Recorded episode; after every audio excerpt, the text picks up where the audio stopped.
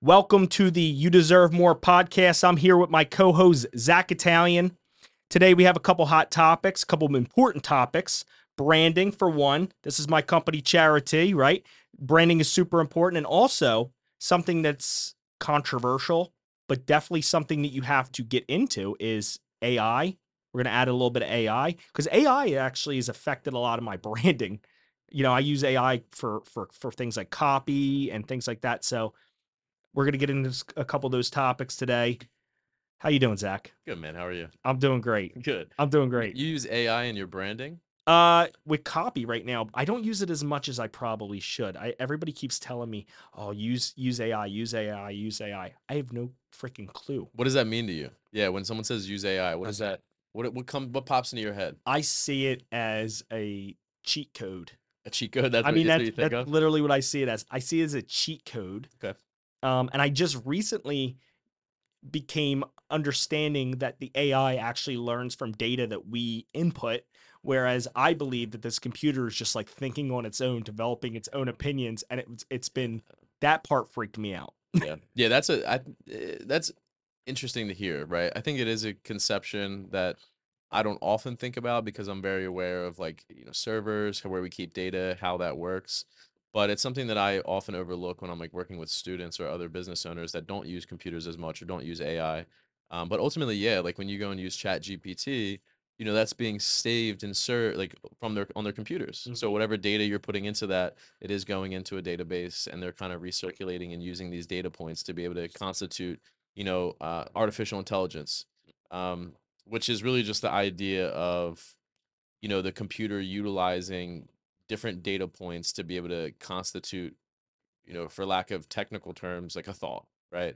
You want the computer to be able to come to an idea, an idea of, okay, they're speaking about this, they're talking about this, these things correlate and add up, it makes sense, right? Yeah. So use it for copy. Do you use it for pictures yet? Because now it can make pictures. Yeah, I- AI makes pictures. It makes I I've tried it a couple times. I know Canva Canva. I use Canva a lot in my business. Mm-hmm. Canva has actually a an AI tool. Mhm. I've tried it about a hundred times and nothing is perfect. Like it's it's always a little bit off.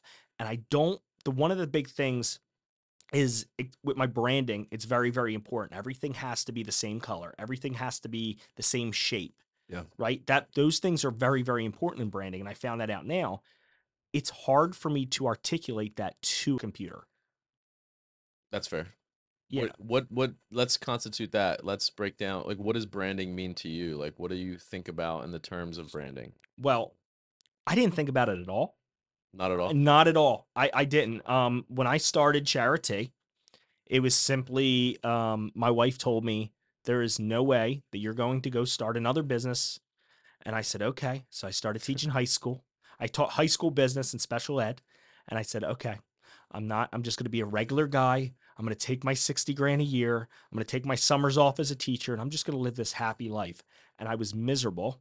So I got second place in a fantasy football league. And I knew that my wife thought it was for fun and didn't know that I won money. So I took the 350. I, I, she knows now. I, I it's like the one lie I've ever told to my wife is I just didn't mention the 350 bucks. I took that, I went to the restaurant store and I started charity. I literally was filling bottles at the uh, there's like a, a like a commissary across my town. Mhm. I paid a hundred dollars to be in there for the month, and I filled bottles, literally making tea at home, putting them in in makeshift tea bags, and then I didn't know that I was technically not following all the protocols and all that stuff, but it you know it was a shit show, just like every business. And then I showed up this church event, and as soon as I got there, I realized they're giving out iced tea for free, and I'm over here trying to sell it for four dollars a bottle. Mm. And I thought, wow, that's really stupid. But thankfully, my dad went up to all these different people in line, and started handing out free samples. And then what he did was he took every single thing that was important to him as a consumer Mhm. about me and sold my iced tea. So he went up and he says, My son, veteran owned company. People are like, Oh, okay. They were almost like willing to try me for charity. but they started trying that stuff and I sold out of every single one of the bottles. I brought 160 bottles. The next time I, I ended up buying 360 packs and I sold out of them. And then I sold out of the next group and the next group. And finally I was like, this thing is real. Mhm. Like this is this is actually real. And I asked one of my customers, I said, why do you like my stuff?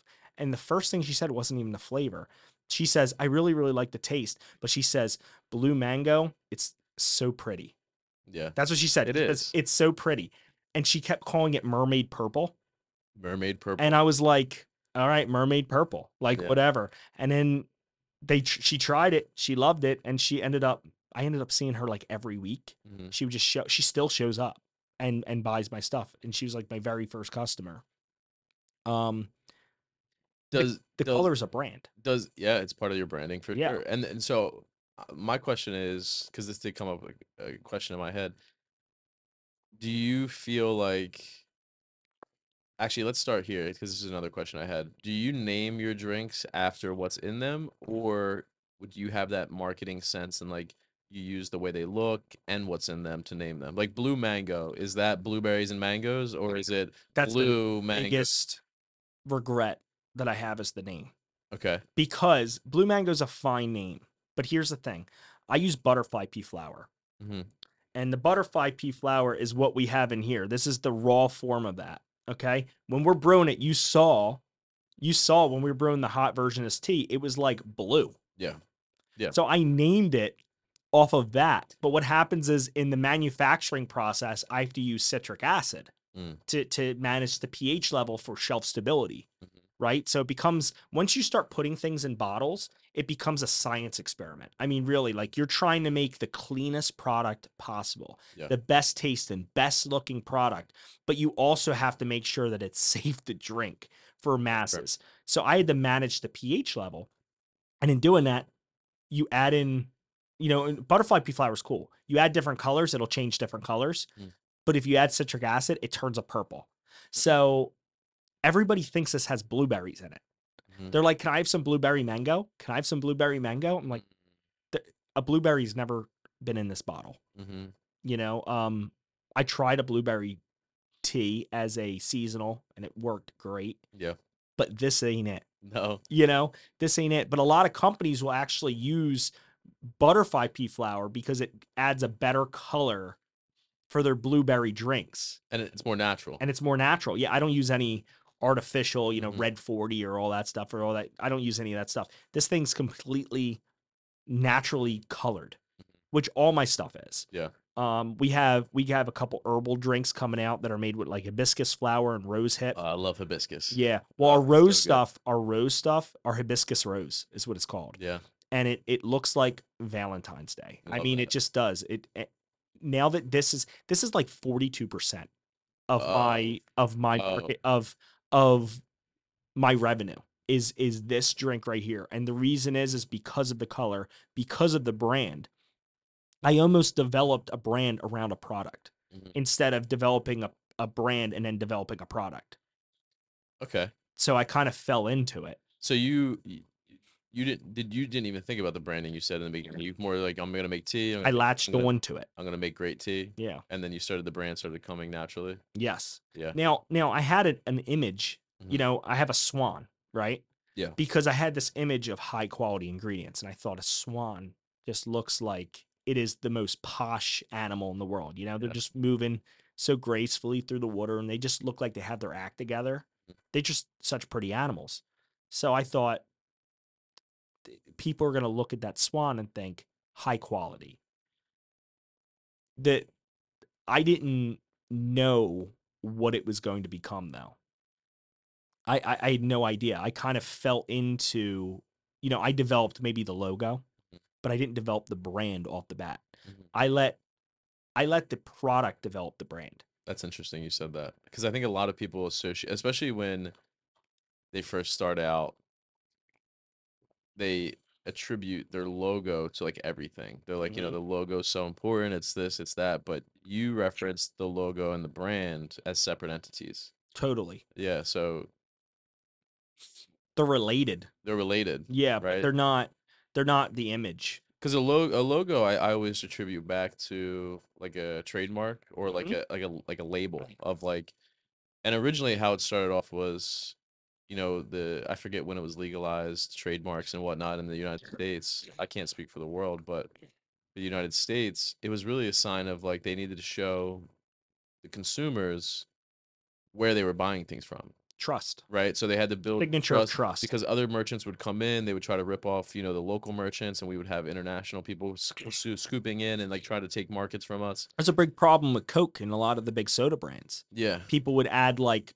crazy stuff like soda jerks instead of buying the Coke syrup, yeah, you know? yep. And then, so that exactly right. So that brand label, that trademark, that logo, really was something that developed through need, because there was people coming to market, and now consumers were being deceived, thinking they were buying something that was from one brand that they were used to, and it wasn't, right? And it was another company.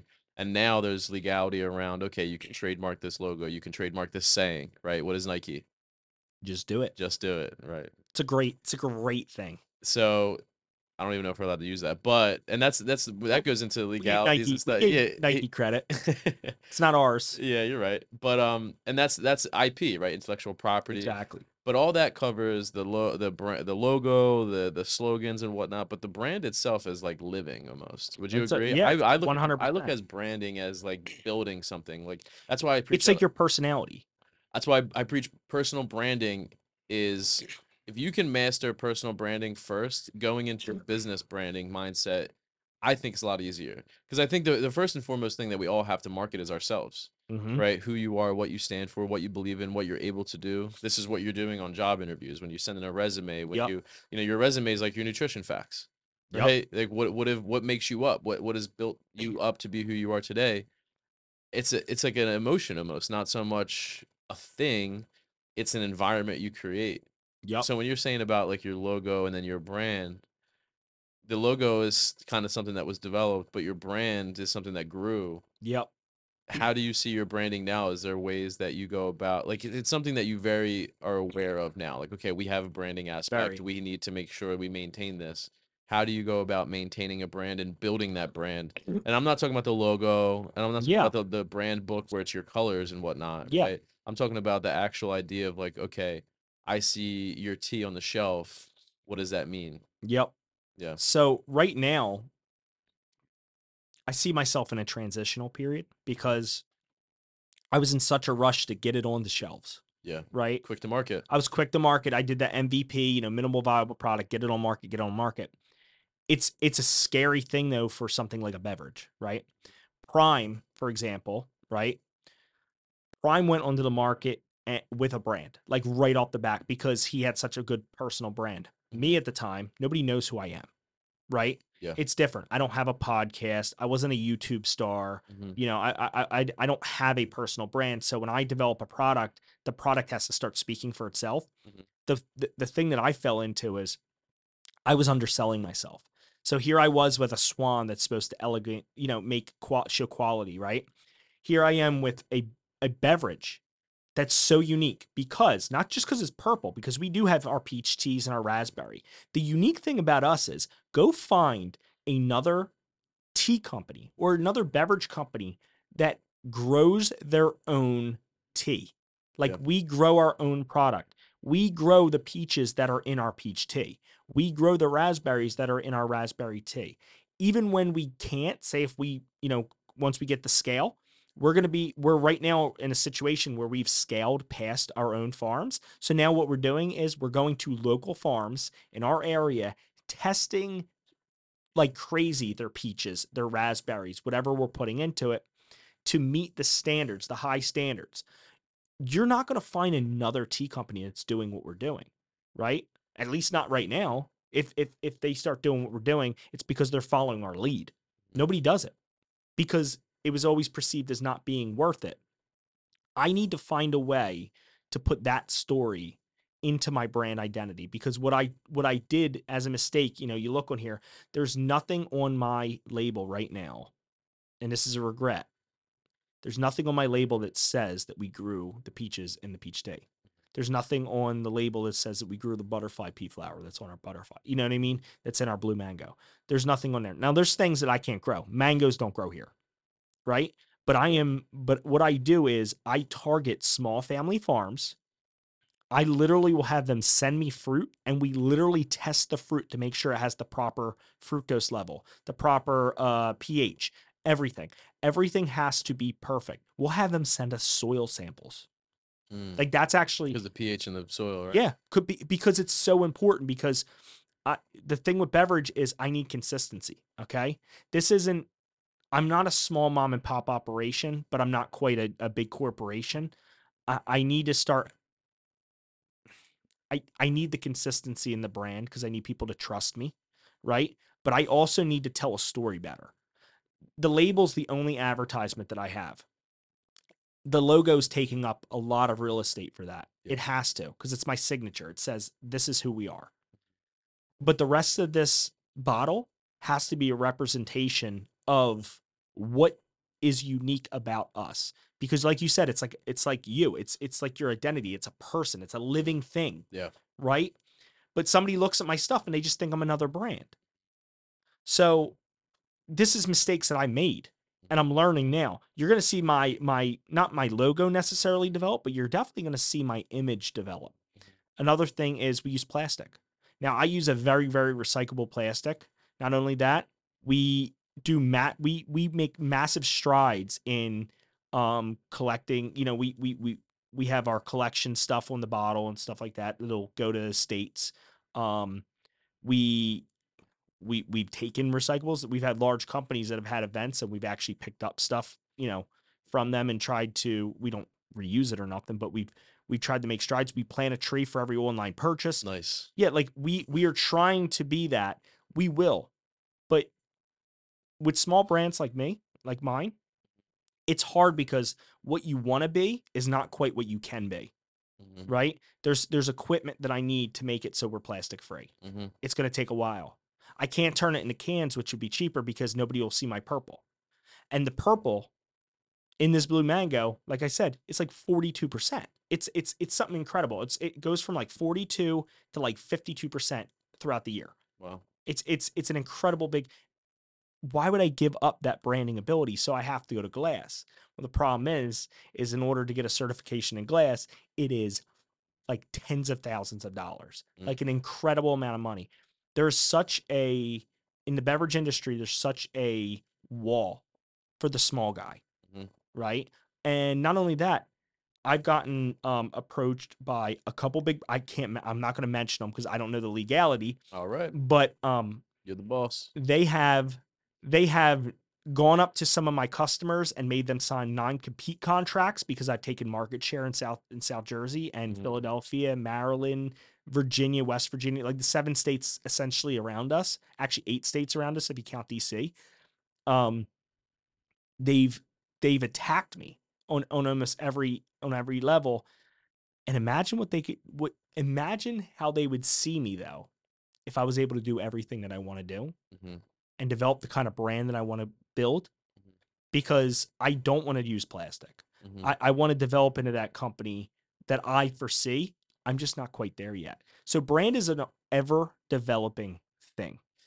Yeah, I'm glad you said that because I agree. I think it's something that's constantly changing and evolving, and it's not something that you necessarily, you know, like you can associate, okay, this brand's branding is on point, right? It's very on point. It's it's what it should be. But that to, even maybe the consumer doesn't think about it, but I guarantee on the internal side of that brand and that that business, they're constantly trying, you know, it's not enough. It's okay, what else can we do? Because it's Mhm. it embodies everything that you do do right like you're talking about where you source your your leaves and your teas and your and all that stuff that goes into your branding right Very it much. represents who you do what how you do it and for like us at village help desk i agree wholeheartedly like who we work with how we understand like if we're distributing software who's developing it how's it built why is it built that way where is it being stored etc that goes into ultimately what I would consider our brand because we're offering it. So it's what people associate to us. Um, and you're likely the same, you're saying the same thing, right? Mhm. Okay, if you get fruits from somewhere else, what is the pH level of your dirt? What kind of quality of your fruit? Because ultimately that boils back down into your branding 100% what you're offering the people, right? That I- idea, that atmosphere. I like that. I'm like a shield. Yeah. I wish I thought, not thought, I wish I knew that I didn't have to worry so much about the logo and things as much as I had to worry about how people perceive us, Yeah. right? Because waste a lot of time with that. yeah, because the logo, like no one actually, in my, you can argue this, but no one actually cares about the logo. Like Oh. they, they see it and it's a mark, right? It's typically something that means nothing to someone until they understand the brand behind it, Some right? Very shitty companies have very good logos. right? And some very incredible companies have some very shitty logos. Yeah. And it, and it's it, I don't think it always correlates hand in hand, but I do think there's a maturity that when you get to a point where you're like, okay, we are in front of X amount of people, we are servicing X amount of businesses or end users. You know, do you want to show up in you know with with uh, tattered shoes, or do you want to Mhm. walk in with work boots and get something done? Where people are like, okay, that you know, some is there something to be said about someone that walks in and they're, they're ready you know that's how i look at branding is like is your brand coming in and they're like okay this is mature this is well thought out how they do their processes how they speak Yep. their little mannerisms um working in food i think like beforehand working in food with tech and on the floor you know behind that uh, back of house front of house Yeah. working with management stuff like that uh one of the biggest branding experiences that i had was like working down in the casinos in guy fieri's restaurant right Yeah. remember like uh from like guys dinner games and stuff Yep. I mean, his branding is just insane. Like he he he has slogans that people recognize. He has, you know, his hair that people always talk about, his shirts that he wears. Yep. And whether it represents him as a person or not, it represents his brand, right? And when he goes places, people expect this from him and his people.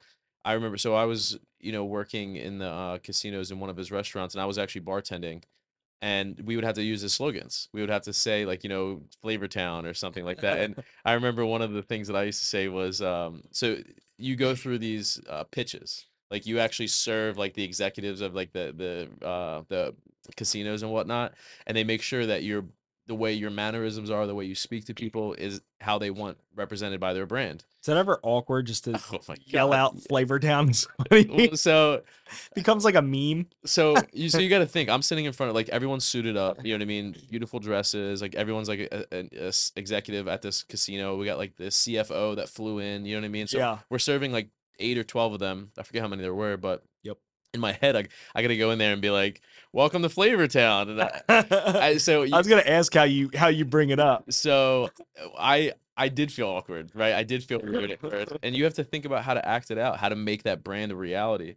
So what I would do was like I would use it for suggestion. So I would use like the slogans sparingly, but I would use them at very critical moments. So mm-hmm. like if they asked me, for example, I remember the one woman asked me, "How how do you think about how do you feel about this dish?" And they they want a response like that you're educated. They want to know like you know how it's built. You they want to know that you you had know the ingredients and how Yeah. it's made. And I went through that little spiel of, you know, you know, this is how we sort where we get this, this is how we do it. And then I, I ended it with, um, you know, if if you're looking for a one way ticket to Flavor Town, this dish is it. so that's how I, I used it. That's how I used the Flavor Town thing. And there was other ones too where it's like he was just he but it sticks, man. Like yeah. his I was using his slogan and it it killed. They loved it. Right? Granted, these are people from like the the business themselves, Yeah. but it carried over like when i when they love that i got the confidence that like i didn't care anymore a random guest i would use the flavor town stuff all the time Just randomly and- flavor down. yeah yeah and then people would love it because they they know okay they're eating at his restaurant they're being served by his people his Yep. food and his brand lives in it people appreciate that so much when they can resonate with like an experience and then to tie it to your brand Yeah. that's that that take home right that's that's that stuff that really like you know why do i use this company why do i drink this tea it doesn't always just encapsulate i like the flavor or you know i like the way it looks sometimes it's really like i love what they represent Yeah. uh, like patagonia is a big one right? Where like they have great clothing and stuff but Mhm. they have huge missions to like save the earth like uh, their donations and stuff like that. So a lot of their followers and fans and, and customers you know they've if they didn't love the clothes they've learned to love them because of what it supports. And if they love the clothes they've learned to love the mission that it supports because they love the clothes. So that's to me what branding is is really like creating this reality that is what is the environment you want people to feel like they're in when they're speaking to you and or tasting your product or being around you what is the idea that you want an end user uh, client or customer Mhm. to have when they you know open up your their tea right Yep. when they click it open and they start sipping it what is behind it like for me drinking your stuff I always say, like, we're, we live in Jersey, right? We're we're the tomato state. We have all these gardens and Yeah. farms and all this stuff. But I feel like not everything I buy and consume is from around here, which I always wonder, like, why aren't I able to just go get things that are right down the street without going right down the street? Like, why doesn't everyone just sell everything from around here? Yeah. So when I drink your tea, I think about that a lot. Like when you talk about, you know, I use some local farms and I use, you know, a facility that's you know, 25 minutes from where I live. Well, I have That means a lot. experience in the farming industry. I mean, that's Yeah. that's really where it comes down to. And I mean, also that it contributed to like that experience, but also you use the local farms, you use people that are around here, and you make it around here. Yeah. Right? So that, for me, when I drink the tea, it's not just that it's good; it's that you know, one, I I know you, but I know who you're using, where you're going, like your facility, stuff like that. So it makes a huge difference to me, the products I consume. So I think about branding all the time Yep. and it, maybe it's because I do that. Maybe it's because I work in business and like I, I build ideas with people that I think about that. But then when I speak to other people too, I can like see it in their subconscious that the branding really impacts their experience. Even if they don't talk about like, Yep. oh, I love their branding, like the way they talk about the brand. You know what I mean? Or like, Mhm. oh, their product. I love the packaging. I love the way, it, you know, I love when I call, you know, their support line, they pick up like this. I love the the ringback tone. Or I love like the way that you know you put your logo on there or the stores you that stock you you know what i mean it's so much more than just your logo or your brand book Yeah. or it's really the identity a lot I, I was able to get a little bit of a head start too with my company because of my last business arbor foods Mhm. because of the brand that i built there because Yeah. it's very unique the brand that i built at- with arbor foods was almost like rebellion okay. it was like it was like uh going against the grain but it, it was not it was just because of my attitude at the time. Mhm. so uh when i came out of the military i was a little bit fiery. I was like 27 28 something Mhm. like that. I, I did 10 years in the military at that point so whatever that is. And because i signed up when i was 17 i still had like this anger and this energy or something about me and i started a produce company called Arbor Foods. Mhm. Sold lettuce, tomato, and onion, Mhm. and asparagus. Those four items were all I sold. But asparagus was really important because in New Jersey, it's like a two week season. And in that two week season, um, I was able to sell a case of asparagus for $80 a case. Then after that, other states start producing asparagus. It becomes not worth it. And I literally just stop it. So for two weeks, two two to four weeks every single year, I would sell asparagus. Mhm. Other than that, I would just quit because to me, I, I didn't even want to play any games. Mhm. I just want to get my $80 a case and I wouldn't even play when it hit like 70 because I'm like, nah, I want it all. Mhm. And I had this deal with a farmer where I was paying him 45 bucks. And what happened was $80 a case, somebody got mad in the Vineland produce auction that I was sneaking in and, and grabbing all these customers from them. That they took the price and they lowered it down to $30 a case, purposely losing them money. And they undercut me everywhere and it almost bankrupted me. And I took a $180,000 bank loan and I bought up every tomato I could find in the state of New Jersey.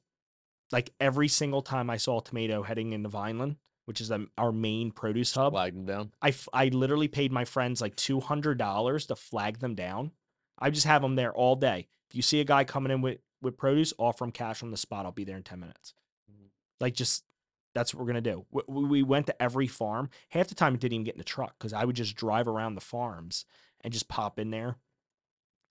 And I ended up raising the New Jersey tomato prices by like six bucks, seven bucks, eight bucks. And they ended up buying my company. But before that, that little tiny window after that, a lot of these small mom and pop shops who have had their own struggles with large brands Mhm. loved me. Mhm. My story went to every single deli, you know, that I dealt with beyond. I mean, people were calling me, they're like, dude, that's awesome. Mhm. And the guy who I deal with, I can't say his name again, but um made me sign a non-compete contract after I sold him the company so I wasn't allowed to deal with produce for 5 years. Mm. But because I had those relationships with all those delis, when I started charity, they're like, "You're the tomato guy." right? And now I'm the tea guy, right? Yeah. So um, I was able to kind of build a personal brand from that, going from the tomato guy to the to the, you know, to the tea guy. But what I found was, I wasn't really too happy with with myself. So that's what that's how we ended up getting here, right? We started coming to the gym, Yeah. working out, trying to build that personal brand, um, and that's really really helped this along, even if this isn't perfect.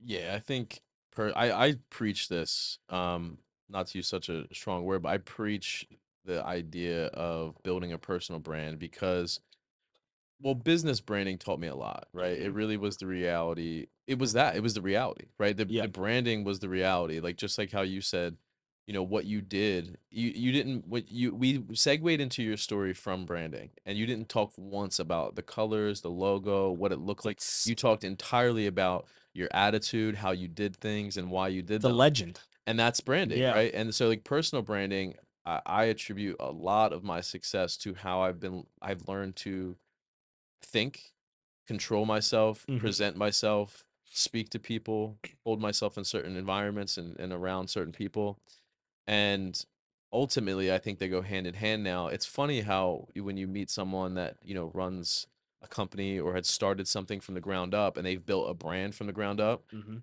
it almost takes on i'm not going to say almost it does take on characteristics of that person right if you Yep. meet someone and how they hold themselves how they think about things that carries over directly into how they're building their you know business brand That- It's a story. You like reading Yeah. their story. You like hearing Yeah. their story. so it's so important to be able to you know work on both those things yourself and your business because branding is uh, we, we've termed it and we've tokenized it into this idea but the reality is branding is just the you know the what you do how you do it why you do it that way and then how that's presented to people Mhm. right? How is it is it accessible? Can they can they see what you're doing? Can they see you know for you right? Like if we didn't get to talk about sourcing locally and you didn't have it on any of your your logos or anything it Mhm. would otherwise be really hard to find out or know and the Yep. most average person wouldn't really know that. They wouldn't know oh he makes it from the like if i drank it like it tastes great but the average person isn't going to take let's say another tea that isn't brewed or, or sourced like that and that's not what they're going to think about. They're just going to think about do they like it or they do they not like it? Does it taste good or does it not taste good to them? So it's really important to learn how to express yourself and your personal brand because once you start mm-hmm. branding businesses and once you start you know building up businesses brands Yep. you're going to realize it's very similar. Like you know it's very similar. It's just creating the idea of this entity whether it be you or your company does things this way. And Yep. and that's what people think about. Personal branding and and telling a story with what little little space you have is the most important thing for a small business. yeah Especially because one of the things I'm doing by not having that story somewhere on my label, by not representing, you know, larger that it's a veteran owned company or or or representing larger you know the the steps that I've got like there's no story on there. A lot of times you'll turn a, a label and you'll see oh our story and it'll tell this story. It's so important for me and what I found was I've been playing the game that all the big guys are. And the big guys are just playing this game of put a, a product that tastes good with lots of sugar that it's everywhere so you have to buy that. Um they're going to look at my tea and it's going to be a little bit more expensive for the store owner and they're playing the price game. I can't beat them on the price game. I need to beat them on the brand game. I need to beat them on the story, on the on the what it means to buy my tea over the Snapples, the Pure Leafs, and I'll say them all: Snapple, Pure Leaf, Arizona. What is the difference between grabbing my raspberry tea and Pure Leaf's raspberry tea? It's everything because Pure Leaf is owned by one of the largest. I think it's the second largest, right? What Pepsi? yeah Yeah, so it's owned by Pepsi, right? What does Pepsi represent? It's not what Pure Leaf. It's not the perception that Pure Leaf is. what does pepsi represent Pepsi represents? um what's the word Man, uh, um corporate. I mean, it's it's look what i read something it was like yeah consumerism right like 54% of of all commerce still to this day is in the united states is run by small business that's people who are well more specifically people not single person businesses businesses that are owned by 2 to 500 people is like 54% or something of the us economy right Well, well, small medium businesses. Let's just cover that real quick. I mean, that I think a, a small business technically in the United States, if they haven't changed it, is anything doing less than five million in revenue. yeah yeah yeah there's there's that too there's the revenue thing but i'm just Yeah. saying But people too, it goes like from two to like a certain amount. Yeah, yeah, two two to but specifically two to five hundred just in the people market. that's what it is for it's, people. Yeah, it's it's it's yeah because y- you can't really count a one person business. I mean, yeah, it's a small business, but there's it's classified a little bit Mhm. different. It's basically you're a contractor, right?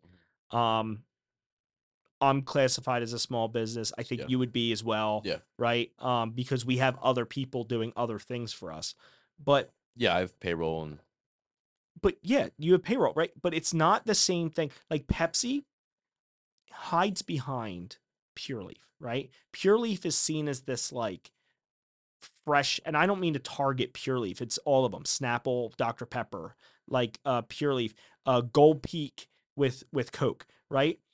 They hide behind this because tea is seen as a very clean product. It's seen as a very healthy product. So you never ever ever see Pepsi saying we're the suppliers of Pure Leaf because they don't want to do that because they want to give you this image that Pure Leaf is this separate healthy thing, you know, Mhm. off in the off in the off in the, you know, space somewhere. But they are the ones who are getting the checks when you cat like when you buy, oh yeah, right? sure. So their thing is throw it everywhere and it'll work. And their brand is segmented because they know that if most people knew that Pepsi was the owner, then people would look at Pure Leaf a little bit different. Well, guess what, guys? I don't manufacture any kind of soda product. Charity is the brand, Charity is the company. I need to do a better job at representing that story because it's my only competitive advantage. Mm. It's the only thing that Pepsi cannot truly do to me, right? Pepsi could beat me on price. They could undercut me just like the guy did with the tomatoes. They Pepsi can beat me on uh you know marketing. They could beat me on they could basically buy the shelves. They could force and and and there was a big company that did this. It wasn't pepsi but there was a large tea company that did this to me. They forced my customers to not deal with me because i took up 39% of the market share on all tea products. So the company that i'm talking about sold five different types of tea. I was one of them one of the four companies actually made the company sign a non-compete and threatened to withdraw soda if he and and it wasn't actually the company as a large it was actually a particular sales rep but Soda's hard to give up for businesses because the margin's really great. I mean, what it all it is is is carbonation, water, and sugar. and the guy apologized to me a bunch but he said john i can't like what am i supposed to do and i said nothing can't do nothing Yeah. so what i did was in his SKUs i changed up what i sell him so he's the one customer that buys juice from me um so i manufacture a separate product for his company Nice. yeah, uh, there's ways to get around it, but it just I cannot compete with these big guys on those levels. I have to compete with the story, with the personal brand, with the the brand image. Speaking of competing with the big guys, I mean, technology has always been a disruptor, right? Technology has always been something where, you know, in that sense, it, it gives us a different playing field, right? Where we can compete on some stages, right? Mm-hmm. we can compete to this conglomerate brand if we leverage technology and focus in on what matters who your customers are where your customers are Yeah. and your branding and so you talked about ai before when you were using it for your Why we copy. associate that with this topic? yeah so you're talking about ai with like your branding and stuff how do you see the future of your brand leveraging ai and are you using it in any operations yet or Um, so I mean, us- operate. I mean, yeah. as in like the actual workflow, not just how you're doing your marketing or branding. Are you using it in data or using it in? Um, there's a lack of education on it. I agree. So like bigger brands could probably invest into understanding that kind of education a little bit more. I have a shortage of time. I I there's no guidebook. I mean I mean, Zach, you're much better on AI. Write a, a, book on AI. Yeah. Like write something on AI because for for the small guy, you know, it'd be much easier for me just to be listening to a book on tape on Audible or something. Mhm.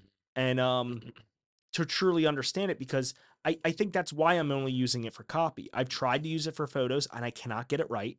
Um, my dream scenario would be uh, for product photography. Yeah. Yeah, like if I have this bottle as like just a, a dummy image, and every time I could change the flavor, but also the look, Yeah. like like, and it would match my vision. It would match the vision of this.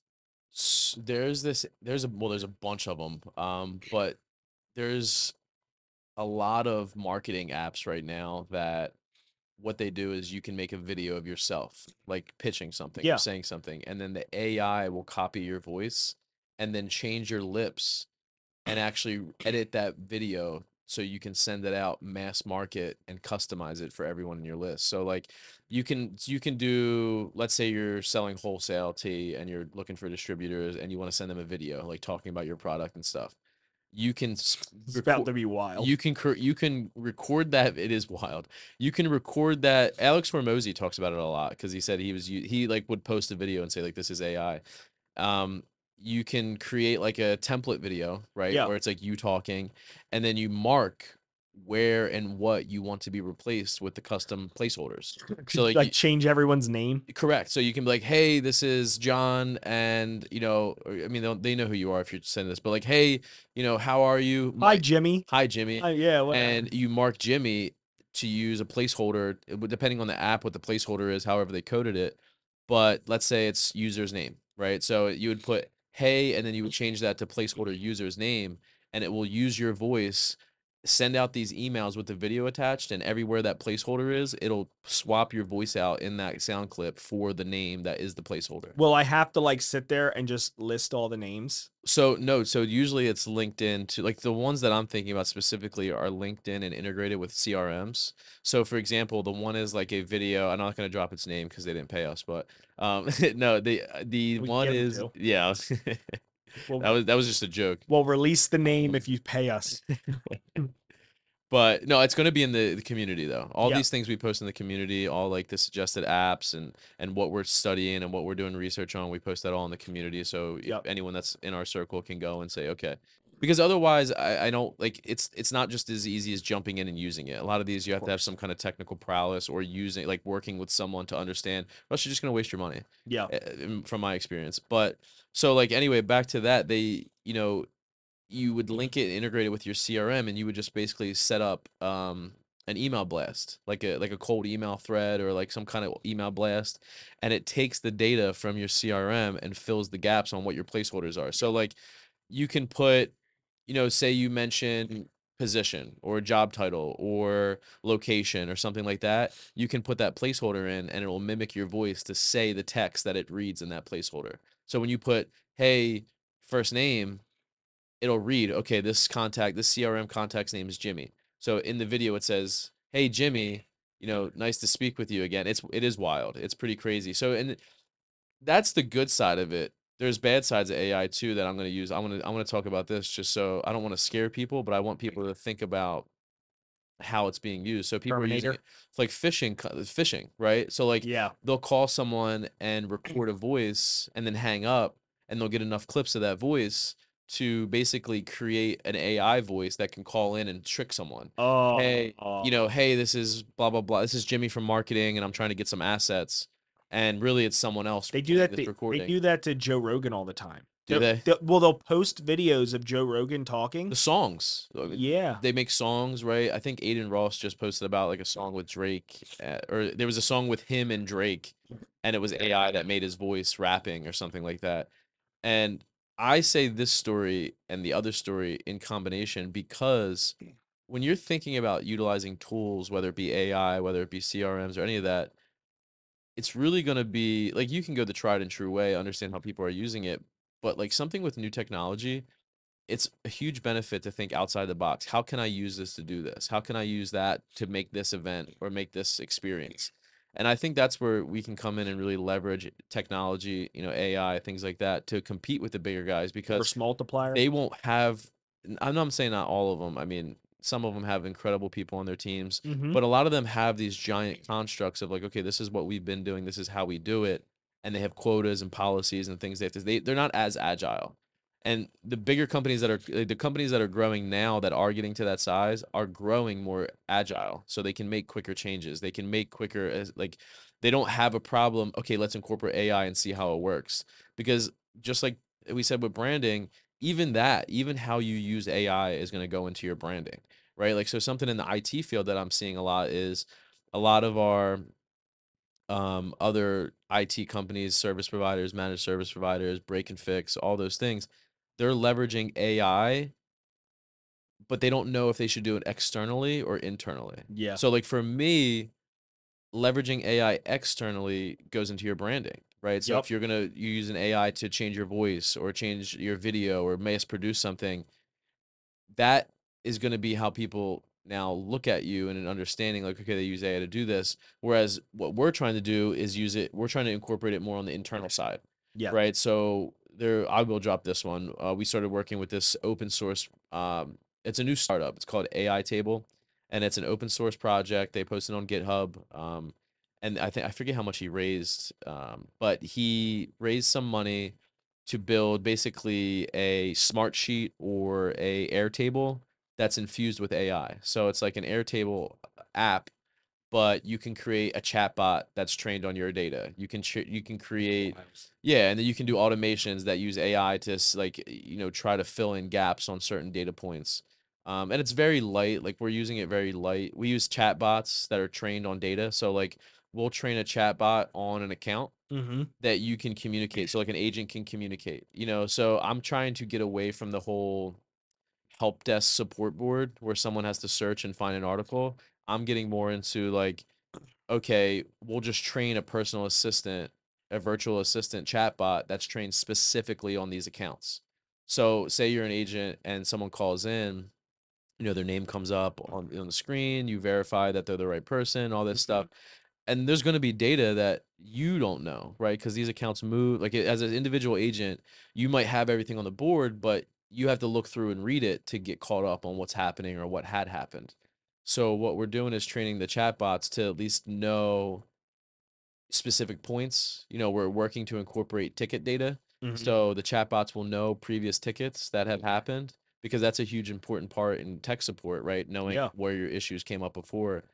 And the benefit to this is it's internal, so it doesn't externally affect the brand. It internally helps employees and myself, right? Because if I can't remember something, instead of looking through all this catalog or looking through these data points in a certain format, now I can just talk to a bot. And within three seconds, I ask it a question and it shot fires back. Like, hmm. you know, when was when was the last time they called? You know, they called last Tuesday at 3 p.m. Who was the last person we spoke to? It was this person. Oh, you know, so they tell you something. what was discussed? what was discussed? yeah. What was changed? Change management's huge in tech, right? Yeah. What was changed? Were roles, permissions changed? Did someone go into the O3 or yeah, Office 365 tenant and you know add a user? What what was changed? Did, did an automation happen and something was changed? And the bot is going to be able to be like that personal assistant because what is something that always is bothersome is is getting a hold of someone Yep. and ultimately when you try to get a hold of someone it's to try to get information or data so the ai now is all these little you know they don't they don't complain. They don't not show up. They're built on the servers. They're managed on the servers. They're Yep. they're using our data. So it's literally just a bunch of little intelligences talking to us about what we need to know. So that's something that we're doing to leverage it and i think it's just crazy what we're going to be able to do you know especially in tech support automating scripts right? You reach out something's not working the ai is going to be able to confirm it and, and They're gonna be able to do phone sales. so there is the chatbots that we build and use Yeah. are actually we can link them and it's a voice bot too so you can actually call them and it can take data Yep. so like for for you for example for charity we could set up a voice assistant that someone you can you can give this number out and be like this is our ai assistant whatever you need to tell me. And if you can't get a hold of me, call them. It'll log the data and it'll alert me. You can build the chat bot uh, to, to be either chat or voice. They call in, the voice bot will go through the questions or ask them back and forth. In like real, like, will it sound like a chat bot or it will sound natural or? Well, yeah, it's it's going to be the depending on the person, in my opinion. Like I can tell a chatbot or I can tell a voice bot from a mile away whether it's AI or not. But with AI incorporating that, we're going to be able to get it to sound as human as possible because we can replicate people's voices on the team. Did you ever see the Google one? Which one? So I was watching a video and it actually scared the shit out of me. Um, so I was watching a video and it was all these people and they're they're demoing their own Google chatbot. And what happened was a real phone call went into Google, like a real actual phone call. And they they were like, "All right, this is the one. Turn it on." So as a phone call came in in the call center, they decided they were going to use this thing as a test. hmm And the guy calls up and he wanted to cancel some kind of service. So he calls up. He's like, "Hey, I'm just calling. I really want to get like I don't know, get rid of my um, I don't want my company to use Gmail anymore. I, we're going to use something else or whatever." So he's trying to cancel. And this chat box Sold him. so it sounded so natural. It sounded like a real person said, you know, was very apologetic. I'm so sorry. What what seems to be the problem? You know, all that Yep. stuff, right?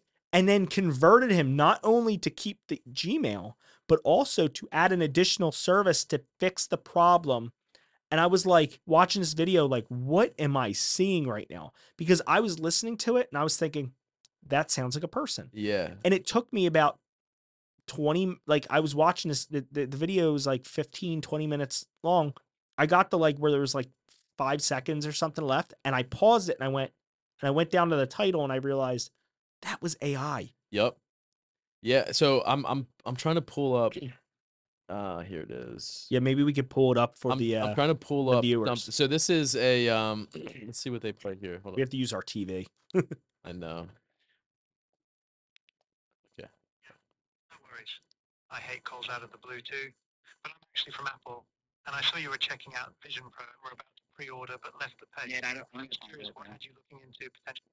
Okay, I can respect that. Can I just ask one question before you go? Uh, fine, shoot, what's up? Why did you, well, why did you decide not to pre-order the Vision Pros? I saw you changed your mind last minute.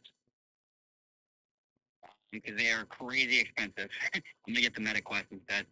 literally laughed I get it. he went, what happened to Threads, right? And so the AI is the British guy. Yeah. And you hear like he like he even like he like uh he, like, he even has like his normal human Yeah.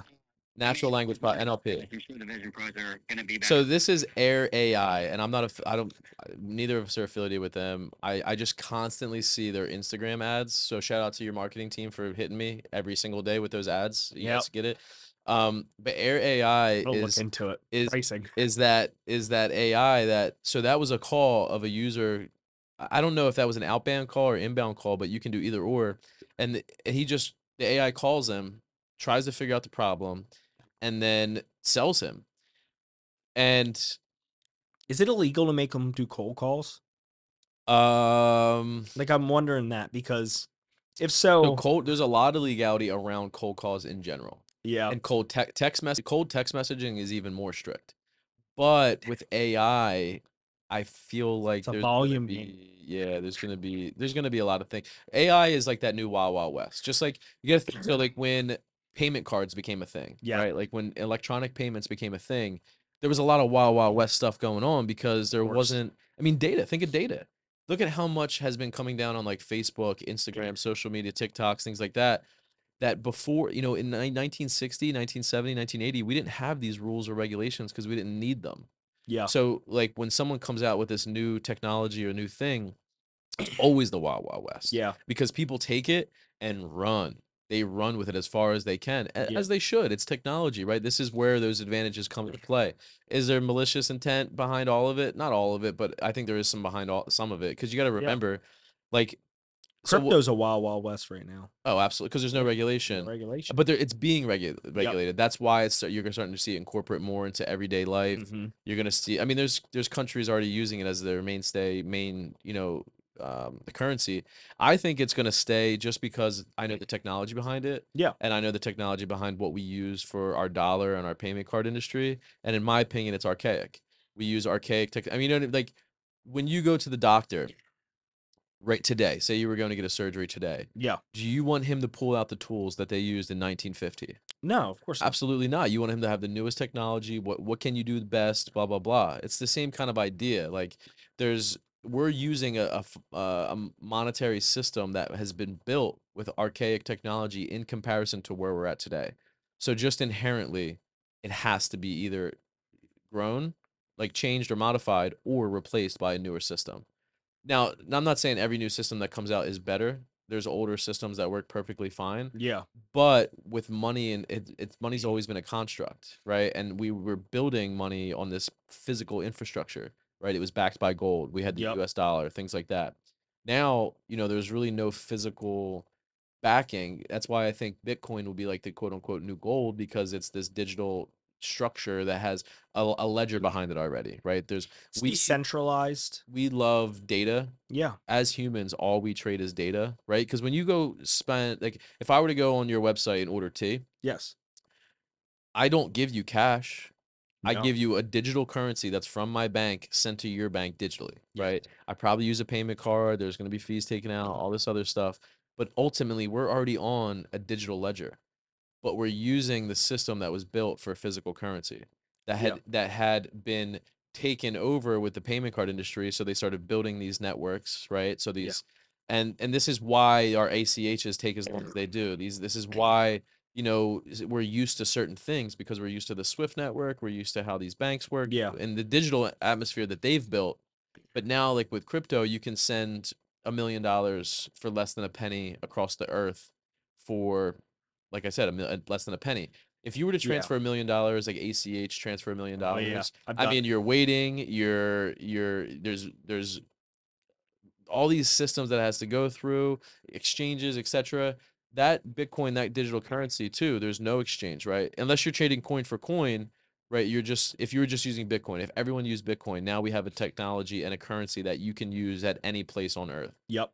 And I know we segued a lot from like AI and stuff, but you know, th- I think AI is going to be incorporated in our financial systems. It's going to be incorporated in all of our systems. It's going to be, it's it's going to be, an, eventually it's going to be GI, general intelligence, which will be eventually it's going to. Right now it's artificial intelligence because that's how we market it. That's how we talk about it. Before before all this, it was called machine learning, right? Yeah. Machine learning's been around for a long time. You know, Yep. there's there's been AIs used internally and in organizations. You know, Microsoft has been working on machine learning algorithms for since the 70s, 80s, 60s, I would even argue, but definitely since the 70s and 80s.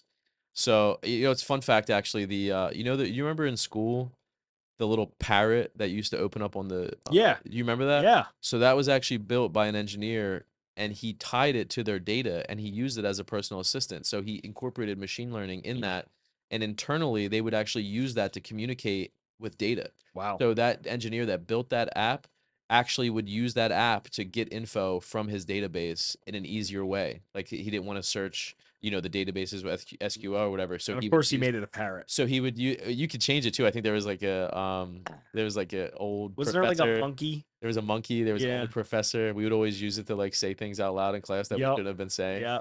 And but like that was eva- that was ultimately tied to machine learning at one point because the whole idea of a computer personal assistant has always been not only I think a fantasy for high level techs, Yeah. but also a reality of like we're we're we are you know the, the podcast that just came in here before Steve uh a bodybuilder that was on there was talking about how he works out alone and does a lot of things alone you know that whole idea of having an ability to have an assistant with you at all times even when you're alone I think is just so like everyone thinks they they would benefit from that Yeah. You work on your own schedule. yeah, you you have someone that's always well, not someone, but you have something that's always there that can answer questions, that can get you things you need for data wise, right? Robotics. You familiar with robotics at all? Uh, no. So like robot like Boston Dynamics and things like Oh, that. yeah. They're building like the the humanoid robotics. They're a huge military contractor. I know that. No- So now you take AI and put it in a humanoid robotic. You have soldiers. You have and they don't Ugh. they don't need to know anything else. Right? Imagine if you That's had terrifying. Actually. an army of soldiers that was just trained on the information of the elite of elite of the SEALs, of the, the Oh, Green man. Beret. Imagine having a, a database that has everything that you've ever taught Green Beret, SEALs, every special ops team that you can think of, and then all the other warfare operations of other worlds and countries. And now you put it into a database that can query it and act on it and has humanoid ability. It can pick up things, it can throw things, it can jump. But here's the thing, right? You're saying, okay, that's scary, that's things. well, because like we don't have the battery power to make this a reality in pro like in in perpetuity. So like humans, we're the most fascinating machine there is. We're organic. We can literally eat things. We can kill an animal and eat it, and we have more energy. Robots don't work like that. They need power and they need batteries, and our battery power isn't at that level. If we, th- I don't think people should be scared of AI. I think people should be scared of a battery that never dies. Because if you have a battery that never dies, you have computers that will always run. But that's the thing, like our computer system, all that, it all relies on electric. AI, we can only query these things. It takes immense amount of power to query and run AI algorithms. So like I got the S24, uh, the new Galaxy, uh, the new Galaxy uh, Android phone. Yep. And it has AI built into it. And I had to get it because it's a flagship because the AI exists without the internet. So the power that the power that we can put on the phone, right? The battery, the CPU, the processing power is strong enough to run a full language model just on the device. Now we're getting into like, that's what it takes. That when we're getting if we want a shit ton of power, we need more energy to run these computers. So AI is going to keep evolving, but like the AI humanoids and stuff, we're so far from like Terminator, where like they're perpetually running. You know what I mean? Because Terminator, he doesn't. You never see in the movie Terminator, they don't show him sitting down and plugging into a wall. no, no, Right. that would be boring. It'd be really boring. Yeah, But that's the reality where we're at now. And you know, I think we segued a lot from what we were talking about. But that goes to like you will start to see businesses that come up that are one person and 40 AI personalities. yeah, And that's going to go into your branding. Like people are going to know like that's the bot company. That's the AI. That's when you call their so it doesn't matter what they are. Yeah. Even if you're the tea company, oh, that's the company that's ran by bots. Right? That's going to be something that so I I just think I- it's funny because branding is so heavily we're so heavily indebted to branding that no matter what we do, we have to think about all our actions because it does re- go all the way down to our brand, whether it be personal or business. I think that my brand has to not be the company run by bots, though. You know what I mean? Like because I focus on the farmer, agree. that stuff. Yeah. My like tea is such a human experience. I feel like I have to be the tea that's made by humans, I love that. that but that crafted by humans. That's gonna be a thing. Like you're gonna be. That's gonna be a it- it- luxury. It, might not be right now, but one day, people are gonna look at that like, oh well, this place creates a lot of jobs, they and talk this about place, Germany this place. Well, you know, back to you said, handcrafting. yeah, well, yeah, yeah, Yeah, yeah, Germany has some of the best engineers in the world. handcrafted is a buzzword. Yeah. At this point. Oh, 100 percent. yeah, you know what I mean. You, you said farming though. Farming actually uses a lot of technology. I know. And, and Yeah. to be honest, it's going to be one of the first first industries to be completely. I mean, honestly, there's so much farming technology, automated automated harvesting and stuff. But that is It's is that not? So here's my argument to that. it's more beneficial. I think it's a beneficial because we are growing. We have so many people now, and not and so many opportunities. Like the people can be an influencer, they can be this, they can Yeah. be that, they can make a living doing stuff that, and that really contributes zero to society Yeah. besides entertainment. So farming obviously is our cornerstone of how we survive as very people. labor intensive and very so labor intensive. So labor side. people don't want to do that yeah, and also it's very knowledge based and not easy to be able to produce food for enough people in your area it's not easy if you have one or two farmers and no one wants to work with you how can you maintain the field that well to produce enough food to one make a living yep. two feed the people around you right like so the ai and the technology that's going to farming i think are really going to change i think we're going to be able to see more affordable food more access access to food More but abundant food. but then again because AI relies on data, right? Mhm. And like, I think one day we're going to be able to teleport because I think what's going to happen is it's going to actually de- dematerialize us and it's going to reconstitute us, whatever the teleportation thing is. I think it's going to actually break down all of our molecules and then reconstitute us. But you got to think, we're at such a granular level with how trillions and trillions of cells we have. It Yep. would, it, the processing power would have to be so insane and so much energy would be taken. But theoretically, it's possible Yeah. right? because the, the the 3D printer and I say that because with on the realm of where we are with technology, I don't know if you've seen, but like 3D printing meat, have you seen that? No. So they're 3D printing meat where basically they take an e- like a, a cell from a piece of cow, right? Or a- Yeah. a piece of meat Oh, that's what you And meant. then- yeah. and then they and then they put it in a petri dish, a petri dish, add some molecules and other hormones or whatever to it, and then they start like layering these like cells on top of each other, like almost printing them until the cells form into a piece of meat that's like congealed, right? So the meat starts becoming like like like fibrous and the cells start laying on top just like how our meat works right our body and animals. trust that. that's what I'm saying. So like at what stage I do think technology and AI is going to be great for our farming and our all that. But at what stage does it Become too much. yeah, like you shouldn't be replicating food. I just don't trust. I mean, the thing is, is I just don't think I trust people enough to make me meat.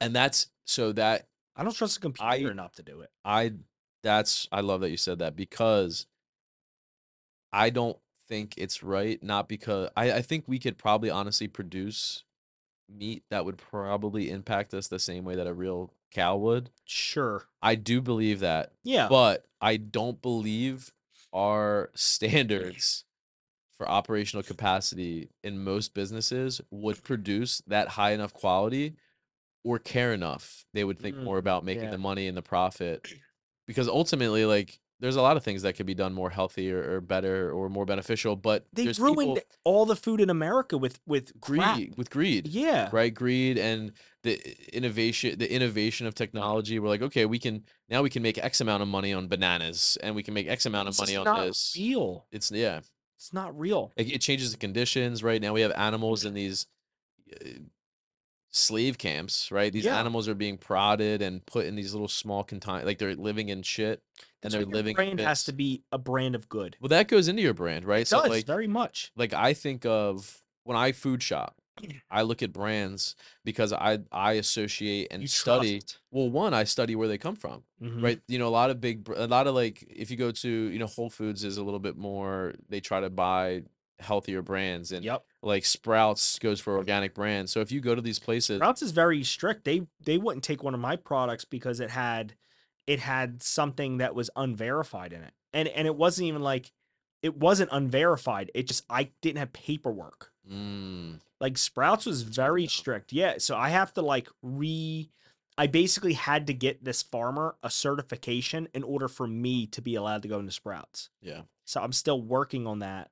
The farmer doesn't want to do it and he's probably going to lose mm. income because of it cuz Sprouts is strict. So Sprouts, like if you go there and look at their meat and stuff, a lot of the brands that they carry will give you sources of like, okay, this is our farm. I like that. Or like I remember there was one product, I don't remember the name, but they had a QR code on it, and when you scan it, it takes you to a website that actually has tours of their farms. That like- is cool. Oh, yeah. it was the cool for me, like I was so impressed by that. That that brand became really prominent in my shopping experience because I felt like they were transparent. I need to put that in my website somehow.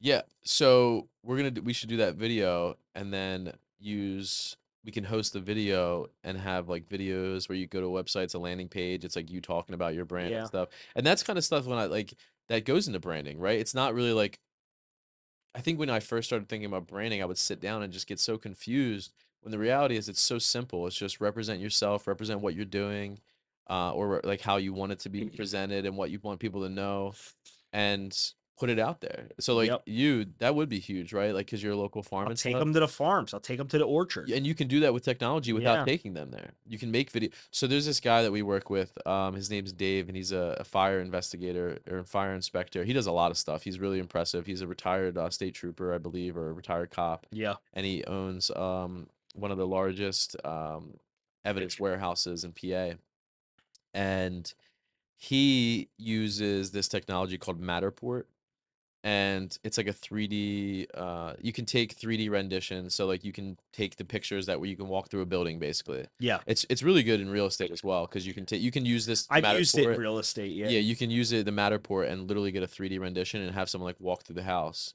But he uses that for like his lab and stuff. So like uh we just built them a website. On the website we have a call to action that says, you know, explore our lab or explore our, our thing. And you click it and it literally takes you to a space where you can walk around the lab and see it. That's super cool. And it's I love it because it's just a different experience. Yeah. Right. It's it's it brings the real world into this digital environment, which ultimately if you have a marketing website, that's what it's for, right? It's supposed to help say tell people your brand, explain to where like Yep. you have things. So that'd be an awesome idea, actually. Whether like that. people use it or not, just the idea that you're willing to let that level of transparency probably really helps your brand.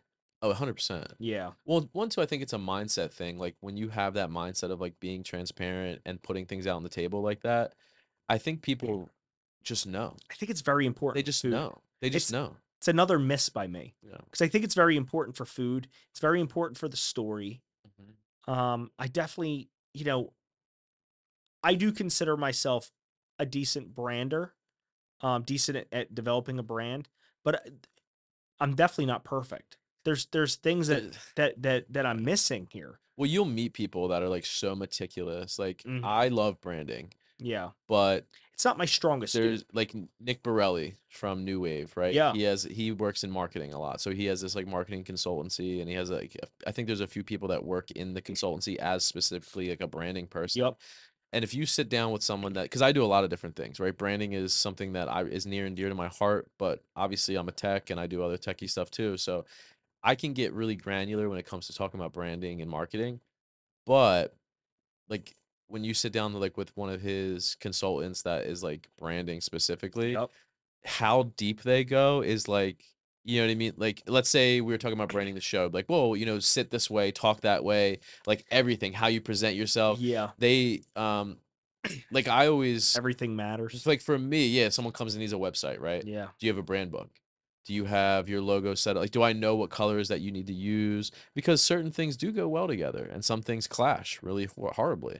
So the branding guys, they're so like you even that's why it's always good to like at least sit and talk with people because me and you could BS for a long time about branding, but someone that does it every single day, they're like, you know, your label should be off centered by quarter of an inch because when someone grabs it or take a picture with it, it looks like this. yep, They think of every single little thing, how your your product might be presented, how people will talk about you. PR is another big one, personal relations. yeah, And that's different too from it's part of branding, yep. but it's different too. That's like the how people are speaking about you and, and what people eh, who who is talking what about you mm-hmm. right? It's so fascinating. And something that, you know, back to AI and branding, you know, imagine there's already apps out there and tools out there to track who's talking about you on the digital realm. yeah. But AI, like we have one of That's the, super cool. the chat bot actually that we have, we can actually build one for social as well that will comment back. That so like if someone comments on your post, it'll it'll write a comment back. Yeah, I didn't tell you about that. I should have told you about this. Um, because we haven't been like producing them a lot. But maybe we'll build one for you to like see. So we can build um a social media bot where it'll moderate your ta- your your uh comments. Yeah. It'll message back if someone messages you, and then if someone comments, it'll be it'll say a comment back that makes sense. Like if someone's like, "Oh, I love your tea," the bot would read it and then produce a um a GPT answer Yeah, and be like, "Oh, thank you so much." Like like and comment. You know, what I mean? or like go make sure to follow us on this. yeah. It's pretty crazy. That's pretty cool. That's pretty awesome. I think AI is going to affect like so social It's a force media multiplier. force mul like Yeah, so when it comes to text, I think AI is going to play a large part. Like, because I think the reality is most people won't know the difference between texting a robot and texting a human. They'll know talking and they'll know seeing, but they won't know a huge difference in a comment. Because most comments are pretty like empty anyway. Like most aren't really, Yeah. they most aren't heartfelt. Most aren't Yeah. emotional, and robots aren't good at being emotional. A message But they're- better, yeah. They're great at being logical. So like if someone's like, "Hey, I love this," it's great at being like, "Hey, you know, go do this or go do this." Well, you said something that it's artificial intelligence now. It's going to be general intelligence later. Yeah, I think so. So I so a, a question on that. Does that mean it's going to be able to create art? Like it's going to be creative? Like you said it doesn't know how it's good at being logical.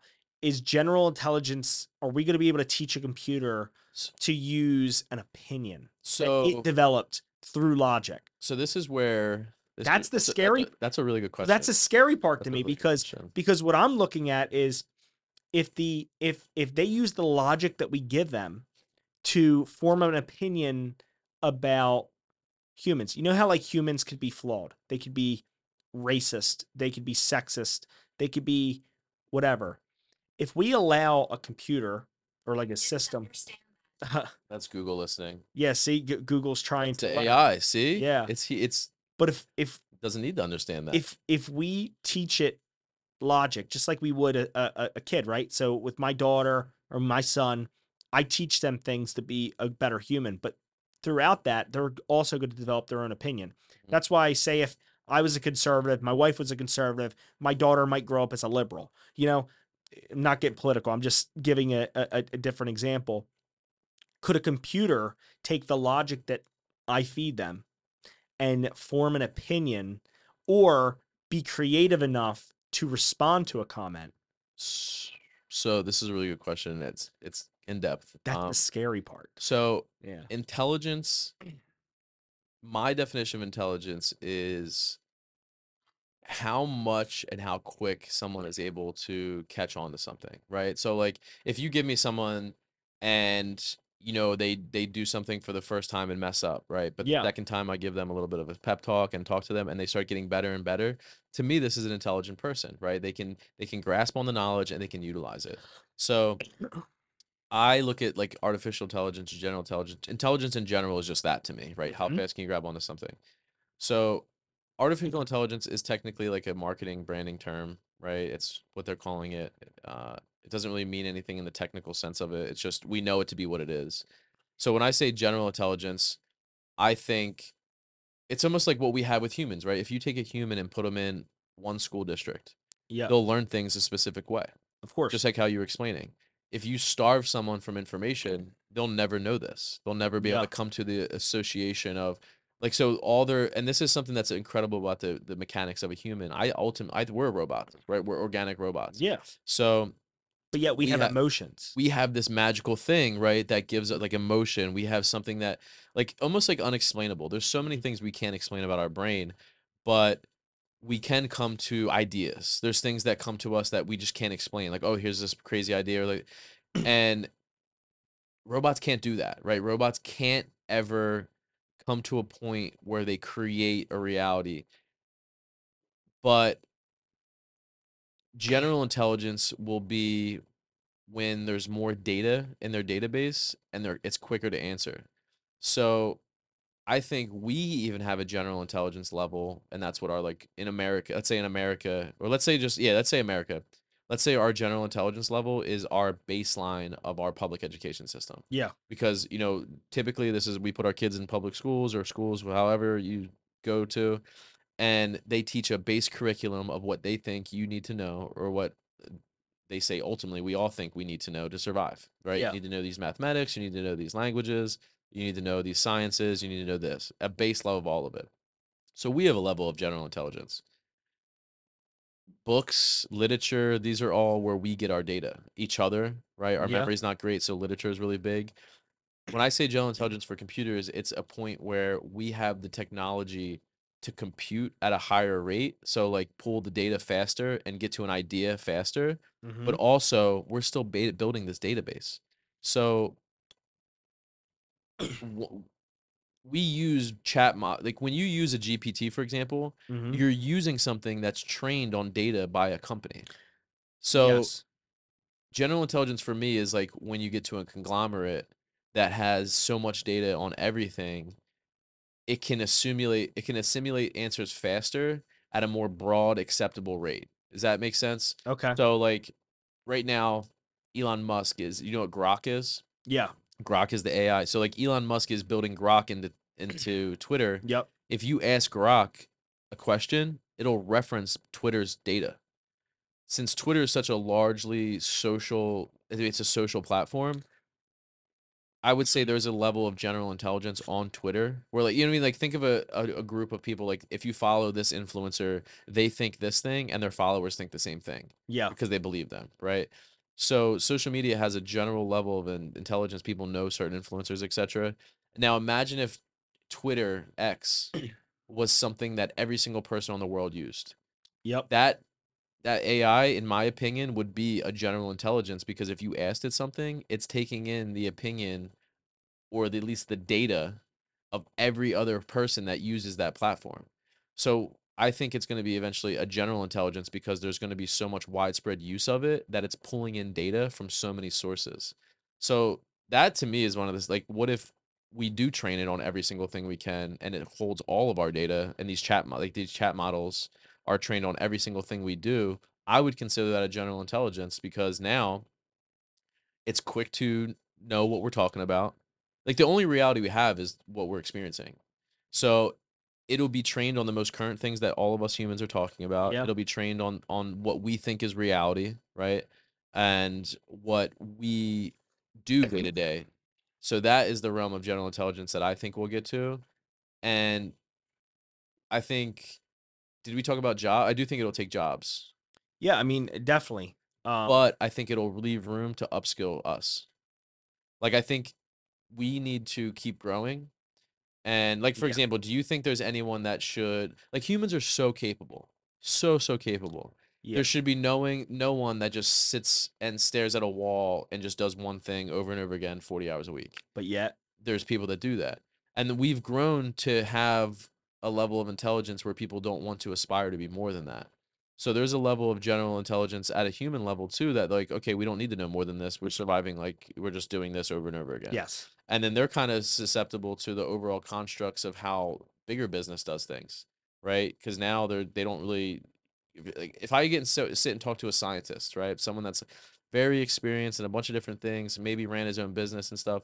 Their outlook on the world is so much different than the person that just goes 40 hours a week and stares at the wall Yes. and caps this or or rings this. You know what I mean?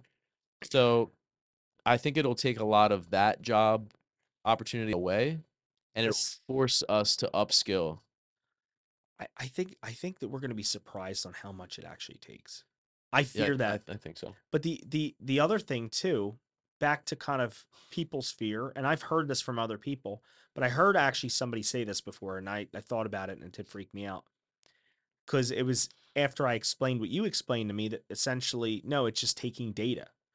Somebody said, Well, where's the data coming from?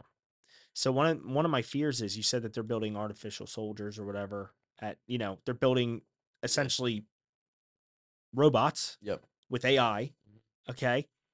What happens when the knowledge that they're fed is Malicious. malicious? Yeah. or- And like, what if it's, it becomes the rule of the majority?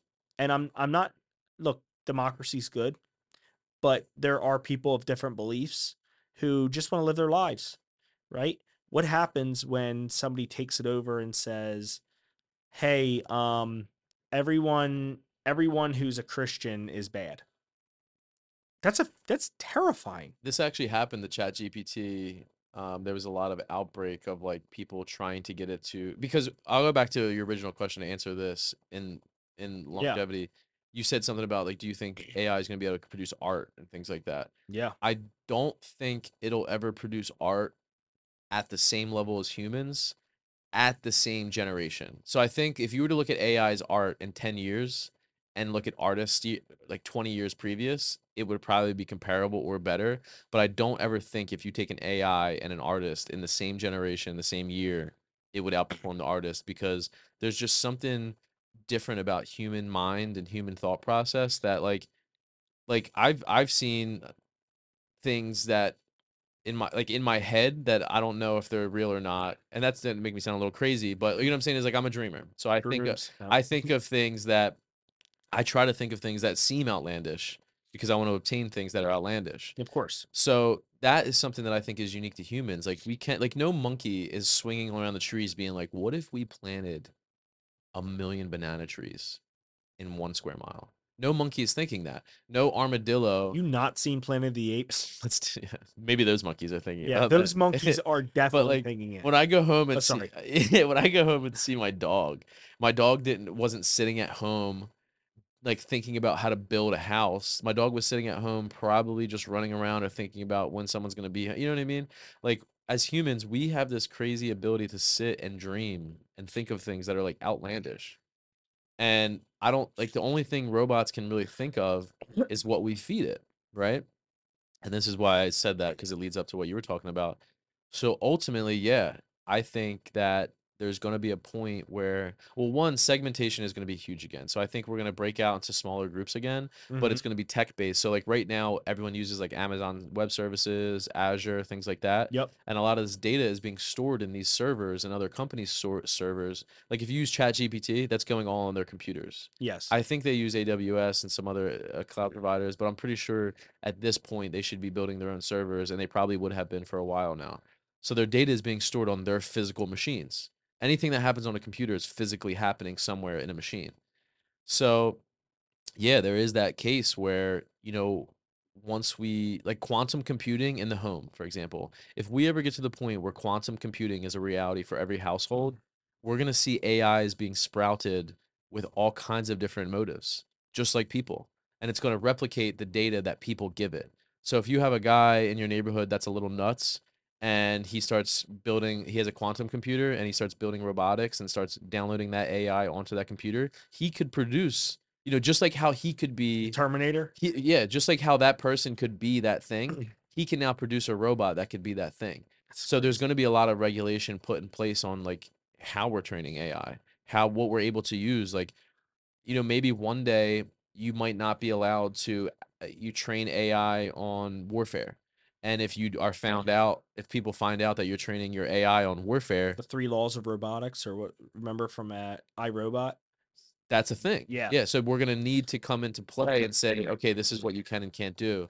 And you're always gonna get people that push the button, like just like uh, nuclear warfare, right? They told the UN told all the nations that we're not allowed to study nuclear warfare anymore. They're not allowed to put money into nuclear warfare. Yeah. And then you had other countries continuing to put money into nuclear warfare. They're not using it. They're building. They're they're using the R and D and they're building tools that could cause the world destruction. Yeah. It's the same idea. They're gonna put things in place where like, okay, d- don't train your AIs on this, don't train your AIs on that.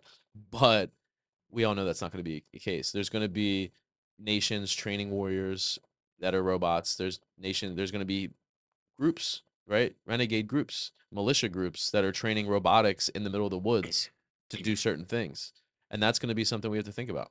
I I just don't think the humans understand it as much as they think that they do. Like, like, so I I I know you have a different opinion. No, I, I I have the same opinion, but I'll go ahead. but so like you said earlier that monkeys can't do this you know and, and and animals don't think that way um i heard a story i this is going to sound off topic but there is a point there was a story you know like um in south africa where those um sharks will jump out of the water and catch a seal and land and people will go there with boats with like seal silhouettes? Mhm. well i don't know like a year or two ago they realized that all the sharks were gone. They were like what the hell happened to all the sharks? What the hell happened? So they did a little, and it, they couldn't find them anywhere. And they ended up finding them miles and miles and miles away where the Indian Ocean and the uh, Atlantic Ocean meet on the other side because it's a different, um, it's different salt and stuff. They went on there to retreat from the area. The reason is because orcas taught themselves how to hunt sharks, flip them over, and take just their livers out Wow. like literally dissect them. They have a method where they surround the shark. The shark panics. One will hit the shark from upside, flipping them, and then they squeeze the liver out like it's a like it's a tube of toothpaste, and they'll just leave the shark. Wow. And they couldn't figure out what was going on. And then the orcas started teaching other groups of orcas how to hunt like this. And then they were like, okay, so obviously we just did not know how smart whales were. Well, orcas, yeah, there's a lot of stuff. So that's really fascinating. There was something else that I found that was fascinating with orcas and like dolphins is like they communicate through wave. It's that's really so we communicate online through Mhm. radio waves. Yeah.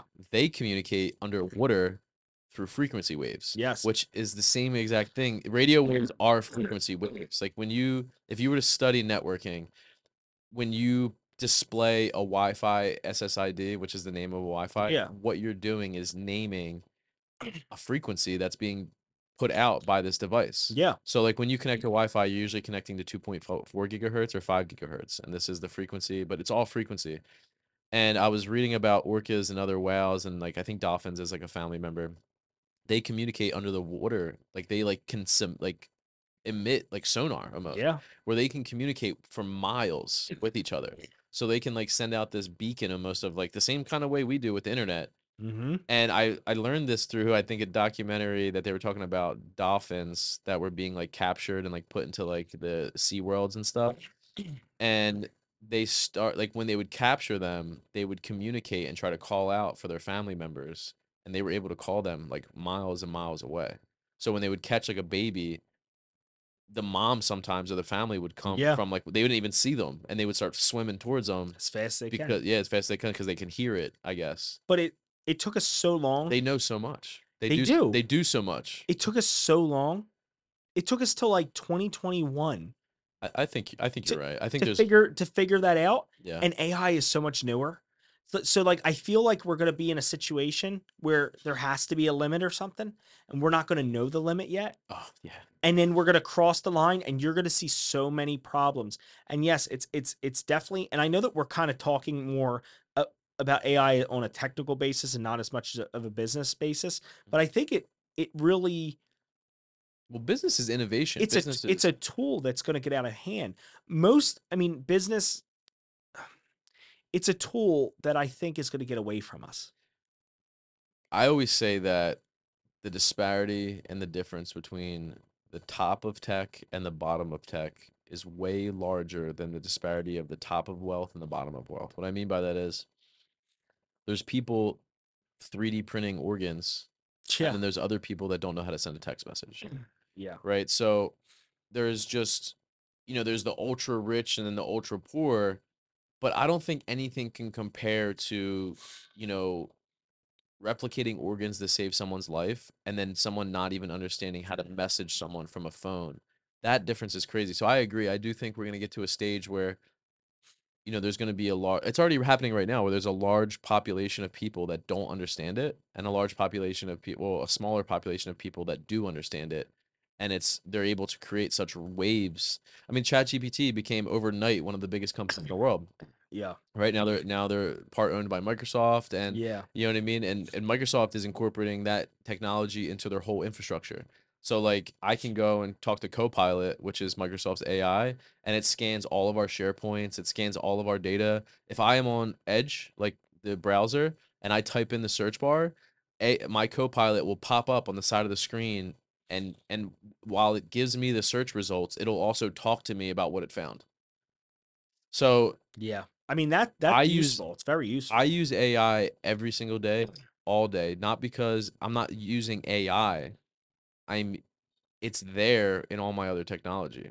Yeah, I, I plan on using it. I want to learn about it. I want to use it. Yeah. It's just, it, I definitely on the back of my mind always have that thought in my head: am, am I aiding something? But at the same time, I'm like, You should be aware. I mean, you should think about that no matter what service you use. Yeah. Right? Like Elon think- Musk is terrified of it. yeah. He talks about it all the time. Well, I think because he understands how it works and something that I feel like maybe he I mean he definitely understands this as But he's well. But developing it at the same time. Well, yeah, but mind. it's not about the AI itself. It's about the effect on people in general. Like you got to think there's going to be a lot of people out there like that don't understand it and never understand it. It's going to change their life and it's going to change the way we live. Like those people there like I said it's going to give us the opportunity to upskill. There's a lot of people there that, that don't want to upskill. So it's going to come in and cause ripples for a lot of people that don't want things to change. They don't want you know to have to get a different job they want to go in and and look at the wall for 40 hours and and then leave so you got to think when you take someone's daily experience and change it, they usually get uncomfortable. And when people get uncomfortable, then society in general becomes uh, like unrest. Like, you know, you have communities living together where the whole South Park, they took our jobs kind of thing. You know what I mean? Where something comes in, they're not used to it, they don't know how to live in a Yep. different experience, and they start getting irrational because they don't see it as, okay, I need to get better. They see it as, okay, I was doing something that worked and now it doesn't work and I blame them. Yep. And so I think not only does he think about the impact that it can have at the high level of okay, what happens when we put solid titanium robots out there with guns? That the only way you can power it down is to take the power supply out of it. it's scary. And then there's the other side of how much does this destroy society because there's people that get left behind, even if it's their own volition, but they get left behind because this is the com- competition now. Right. And we're teaching Yeah. we're teaching a lot of kids, we're teaching a lot of people to shy away from competition. We're teaching them to, okay, it should be hand fed to you. It should be like if you get upset, you, not. you know what I mean? Like someone we were at that networking event the other day at uh um you know Brian's place Oh yeah, yeah. and someone said that you know they don't keep score at soccer games anymore because they don't want kids to get upset well you know what happens when this new technology comes out and the technology is trained to take their jobs and it's not going to get upset. The people who's running the technology is not going to get upset. And now all these kids are, are adults and they don't have any like for like ferocity you know, they don't have any like uh, animosity. They don't have any Yeah. anger. They don't have any they just get sad and upset. They need to like understand like okay something is coming out. I need to upskill. I need to get better. I need to work a little bit harder. That's why we come to this gym and not other gyms. It's because of Uh, yeah. the competitive nature. Yeah uh, because i 'Cause mean i was yeah i was in the fitness field for a while and now you know i, I came really out of shape with life and, and just falling out of it and going to other gyms really did impact you know that environment didn't make me want to push as much it didn't make me want to get back Yeah. into it and then coming back here being around the people that are competing being around the people that are I mean, everyone's super nice too so it's it's not like it's like a confrontational thing but you come in and you feel the energy you feel people like pushing weight getting loud and so yeah that's that's very true i came back to here because it's encouraged me to be around people that are working towards something Yeah. and we're not doing that everywhere else in life Not at so all. when ai is really out and about that's they don't have emotion right they don't have the ai the robot's not going to be like it's not going to feel bad and the people training it aren't going to tell it how to feel bad right It it also I mean, we use it as a tool for a force multiplier. You and I are both hardworking people. We have Yeah. businesses. But the ai just exemplifies it so much more But the availability of AI to people who do not have our same level of drive, instead of using as a force multiplier, use it as a force.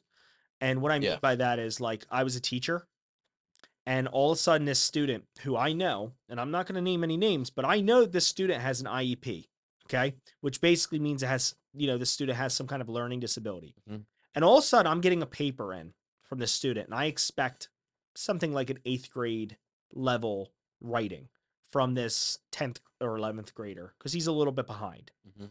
But all of a sudden, I pull it up and it is the most Immaculate, Perfect. yeah. immaculate essay. And I'm talking like next level. He's using words like erroneous and, and, and, and, um, eh, just words that Great I, word well, I'm just saying, like, it's a good it's a great word yeah, he, using words that he doesn't know. You know what I mean? And and and oh man, as a as an educator, I couldn't stand it. I felt like I was getting nothing. So that that if anything scares me it's that it's that Ah, and this is where the general intelligence So comes back into play because once the general intelligence can be sh- sc- skewed to what the developers and engineers and the back end kind of teach it to be so when you have kids that are using it as a force and not a, a force multiplier mhm. that becomes their general intelligence, right? Because if they don't know this AI is now teaching them, and they don't know that the AI is connected to someone else teaching it. It adds on to that So- non-competitiveness. So ultimately, you could, I mean, it's the same idea in, in like they say school, right? They talk about school and they say if you go to public school in the United States, it teaches you to be a worker, right? It teaches you to how to be an employee, it teaches you how to fall in line, it teaches you how to do these things. Yep. that becomes times a hundred when everyone's using AI, not understanding it, because ultimately there's still a back end of someone giving that data. right? It's not a free flowing, it's not open, it's not all the data in the world, it's not every single person. Just like Google, you can't Google everything because you're going to get people's opinions. Yeah. You're going to use AI that are trained and if if people are using it as a force, they're not going to really know at least from my experience right now, they're not understanding that when they Google or when they AI something, right? I'm going to use it as a verb. Mm-hmm. It's not giving them the answer. It's giving them what it's trained on to give them an answer. Yeah. So it doesn't mean it's always right. And this is when you see kids in school use it. It, it, it might use fancy words, but it's soulless. A lot of the times the, the data isn't consistent. yeah. A lot of the times it's not even correct Yeah. right and it really depends on how it's trained where you're getting it so like we're one day this is very far fetched but i think one day we're going to be able to go to a store and buy an ai to bring home right like you buy data and you're going to go get data and you're going to bring it home because you might use it in your house a right robot. right so you plugs in somewhere. you might uh there's a video game i forget what it's called my sister put me onto it but i think it's uh it's like you're you're so in the game they use robots as police so the robots are trained on how they should be doing like interviews how they should be thinking about things. Mm. So at some point we might go to a store and buy an ai okay and we would need to ask is this ai trained on cooking? Is this ai trained on cleaning? Is this AI trained on this?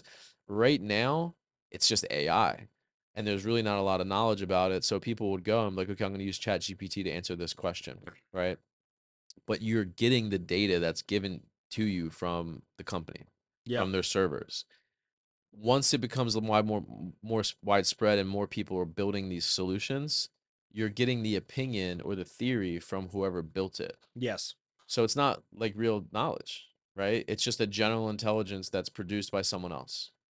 Which ultimately I think everything we do is like that. You got to think like curriculum, stuff like that. You're ultimately always leaning on what someone else believes. Yeah. Of course. But when you don't understand the technology behind it, like curriculums, you're going to a school and getting it from someone, right? You're going and like, and that's why I think a lot of people, like there's people that I've met that are geniuses, but they've never clicked a lot of with their professors Mhm. so they they weren't they didn't really like believe them or trust them so the the education didn't stick with them as much but now Yeah. people are seeing this new technology and everyone's talking about it they're not even thinking about whether it's right or wrong they're just like well it does this so the reality is they're getting taught because they're believing it all Yeah. this information that they have no idea who's even telling it to them because the ai itself is not a person it's just built by people everything always boils back down to people. So it's that's what I think is crazy is that there's going to be kids that use it for school Mm-hmm. that are taught by it because that's what they believe and trust more than the other people. And that AI is tied to someone else somewhere away, like somewhere that they don't even know. So like you Yeah. will, you're gonna get kids that like use an AI and it's gonna tell them stuff and they're gonna believe it and it's not gonna be real. somebody somebody showed me an AI that, and I think it was like one of the. I think it was, man, I'm, I it might have been Chat GPT. Um, I thought I was, I thought I was gonna sneeze, but um, it might have been Chat GPT. But somebody asked them basically to badmouth politicians from different parties, and when they asked them to, I'm not gonna say which party what, but when they asked them to attack the one party, they were Yeah. they they said we don't hold any opinion or something like that. When they asked them to attack the other party, they were very very quick to criticize that party. It was ChatGPT. It was, was- it was Trump and Biden. Yeah, Trump and ChatGPT. Biden, yeah. yeah. Yeah, they were all about so so you'd be like, you know, saying something negative about Biden, and they were like, oh, like we don't hold any opinion, Yeah. and it was like Trump, and then they were like, he's basically like the worst person ever, and I was like, what? Like somebody put that in, like. They do. It's someone Yeah. controls it. It's So, so somebody took the time to add in a political opinion. Mhm. So then I'm like, man, a lot of industries lean different ways. What happens when it leans the wrong way? Not saying right or left, but what happens when it leans the wrong way? You know, what happens if you put a like a like a like a we haven't even terrorist in charge of something like that? we It's haven't even we haven't even begin to see even the slightest of what the world's biggest companies are going to look like. Like amazon we can we contribute to one of the world's biggest companies you know tesla and spacex and all these things. We contribute a lot of these to be like leading companies in the world. I don't think they'll even be a fraction of the conglomeracy that we can find once we have like this technology at a higher level. Yeah, and then they're going to be more powerful. So the corp- Correct, yeah. corporations are going to be more powerful than the actual U.S. and they government. consolidate the power more. and then I mean, they already are. I mean, if you look at, uh, so this is something I tell my students all the time. I forget what year it was, but the operating budget for Philadelphia, I think it was like 2021 or 2022, it was like like like 3.2 or 4 or 5 or 6 million, somewhere around there, right? Yeah. It was between 3 to 6 million. And and I could be it could be it could have been for a specific thing or I don't think it maybe that wasn't for the whole city, but it was for like a lot of the For- for operations. let's something, yeah, yeah. for yeah. But the oh no, billion. It was billion. That's Yeah, what it was. It was okay, that three to, three to six billion. To six billion. That's why. B. Huge number, right? massive. Yep. But the Apple App Store that same year brought in 8.2 billion. So just the App Store was bringing in as much money as it took to operate one of our largest cities in the country That's freaking insane. right? We're we're two hours from New York. We're right next to Jersey. Um, well, we're in Jersey, but Philadelphia is right next to us, and their operating budget is less than the revenue from an app store. Significantly less. Yeah. So that's just we haven't even begin to touch the surface of what the largest companies in the world are going to be able to do and how much they actually control. Because no one talks about Blackstone really, unless you're in a business. Oh my God, Black. oh. Yeah, that's a, that's a We'll, we'll have to bring up Blackstone and kind of uh, big corporations as a topic Yeah. because that that is a deep thing, and we might get a little conspiracy theory ish in that, but it, these are facts. Like you could dig up enough facts where the conspiracy theory starts to look a little scary. Yeah, but how many people go to the store? They no the average idea. person goes to the store and no one says, "Oh, look, the price went up. I wonder what Blackstone's doing." But the reality is, a lot of the what's happening does stem down from you know subsidies of subsidies of ownership of other companies. Every there's three Yeah. companies, three three investment firms that essentially own everything. Yeah, and that's I think it's going to be disrupted Mm. by AI, and then the the companies that disrupt them mm. will put them to shame with how big they become. I don't think It's scary. I don't think the big company like you know, I, I think they'll come to an end eventually and they'll start getting smaller and smaller. And there's gonna be someone that u- utilizes and leverages technology in a different way, and they'll start coming into power. And I the reason I believe that is because all these companies are only in their position because of other people, Yeah. right? Other people like money doesn't exist without people. If you were on an island by yourself, you're thinking about how to survive, how to get water, how to get food. You're not thinking about how to make money mm-hmm. until you introduce society, until you introduce other people. So, a lot of those big conglomeracy co- like companies, the corporations that are running the world, all that success comes from the idea that they can get people to like their brands, buy into what they're doing, do those things. And it's so far fetched. Like they might buy a company that you you'll never know that Blackstone owns it, but they'll put the money into it to create that brand atmosphere so people buy into it, right?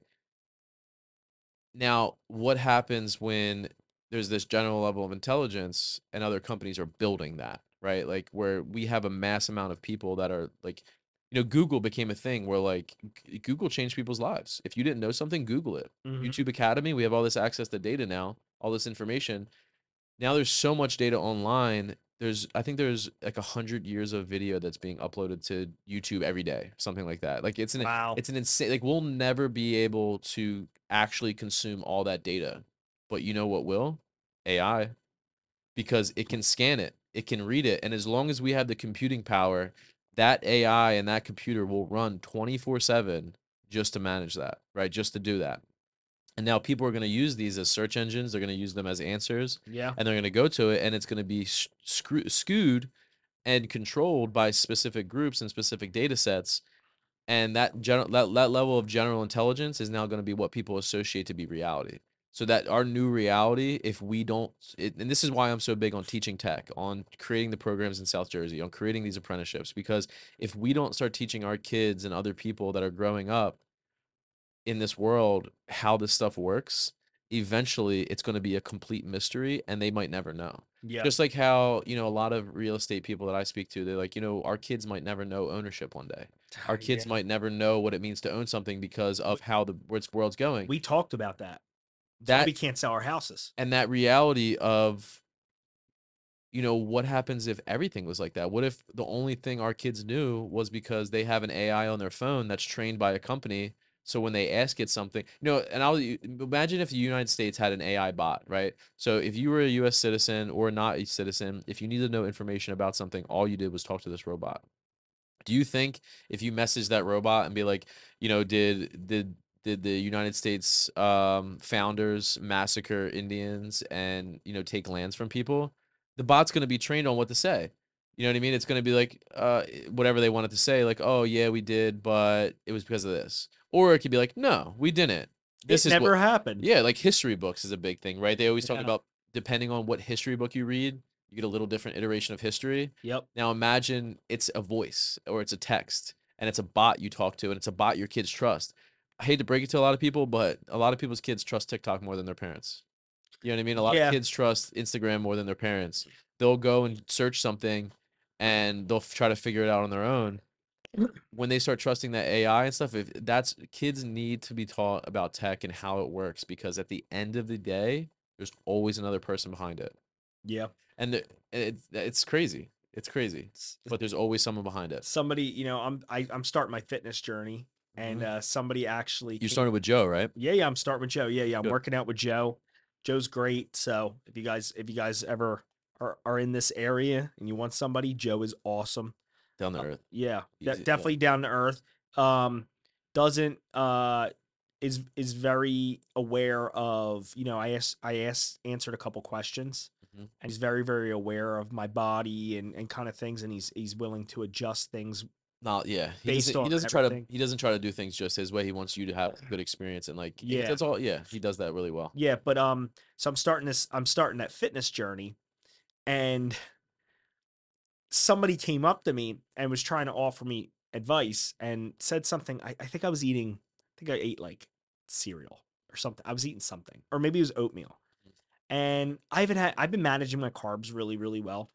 Uh, recently, not all the time. I love bread, but I was eating oatmeal because I was a little carb deficient, you know, for my day and um and I was trying to get that little bit of a kick in the ass. I felt like my sugars were low or something, so I started eating oatmeal. And this person comes up to me and starts telling me, "Oh, dude, that's the worst thing you could ever eat," and all this stuff. And I'm like, "It's oatmeal. Like, is it really that bad?" Like, and I'm like, "What?" He's like, "Yeah." I said, "Well, what's what's what's your proof?" And don't you know this dude whips out a TikTok video of this guy saying, do you see this chart? It had like grain. He's like, you eat this, you could die. You'll walk into an early grave. And I'm like, okay, like you're telling me if I eat oh, oatmeal, I'm gonna die. Like, and that's what the guy was basically saying. And I'm like, I don't trust anything. it's hard. And and that's so I'm just a skeptical person. he pulled out TikTok, right, and showed TikTok.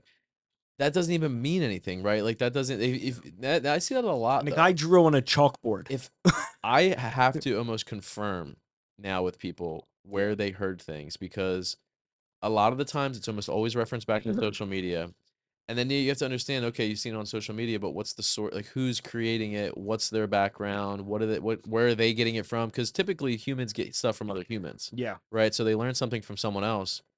And this is, I often find, especially with the younger crowd, that if they want to know something, they're more likely to search it. You know, TikTok is a huge search engine now. I don't know if you knew that, Yeah. but they rank Huge. they rank as a search engine. So I th- I forget the statistic, but majority of millennials and younger kids, I don't know if they want younger than millennials is, um, but they are more likely to search TikTok than Google to figure that something is out. insane. But you got to realize when you do that, you're not getting a bunch of data that TikTok has. You're getting a bunch of people that are creating data for TikTok that's picked on by an algorithm that shows up in your feed based on your location, mm-hmm. based on what you look at, based on what you like, based on a lot of different data points.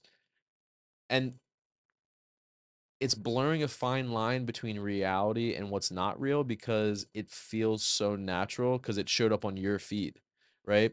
Like if someone goes and like, oh, it's on my feed, that doesn't mean everyone's seen it. That doesn't mean it's true. It doesn't mean it's the world knows about it. It means that you got hit with this algorithm that Yep. showed you this content based on what you were searching. But people in their head and kids in their head are like, well, this is where I can find the information as fast as possible. And what do kids want? Things as fast as possible. da- AI is going to be similar to where like, okay, I don't know this, you know, where right now, you know, Google was a thing. Okay, if I don't know it, I'm going to Google it. Yeah.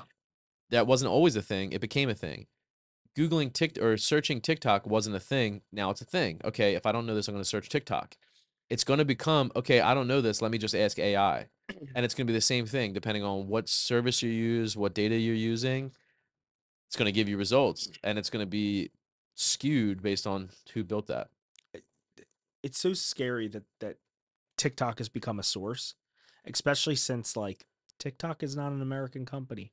And That's a big thing too. and yeah. and and yeah and and not to mention the tiktok version that they actually have in its mother country of different. china it's different so like one of the things i seen when i somebody told me this and i didn't i didn't know if i believed it or not but i looked into it and the chinese version i forget what the name is i actually have it written down somewhere but when i was looking at it it seemed like the videos were pushing people like the kids to like positive.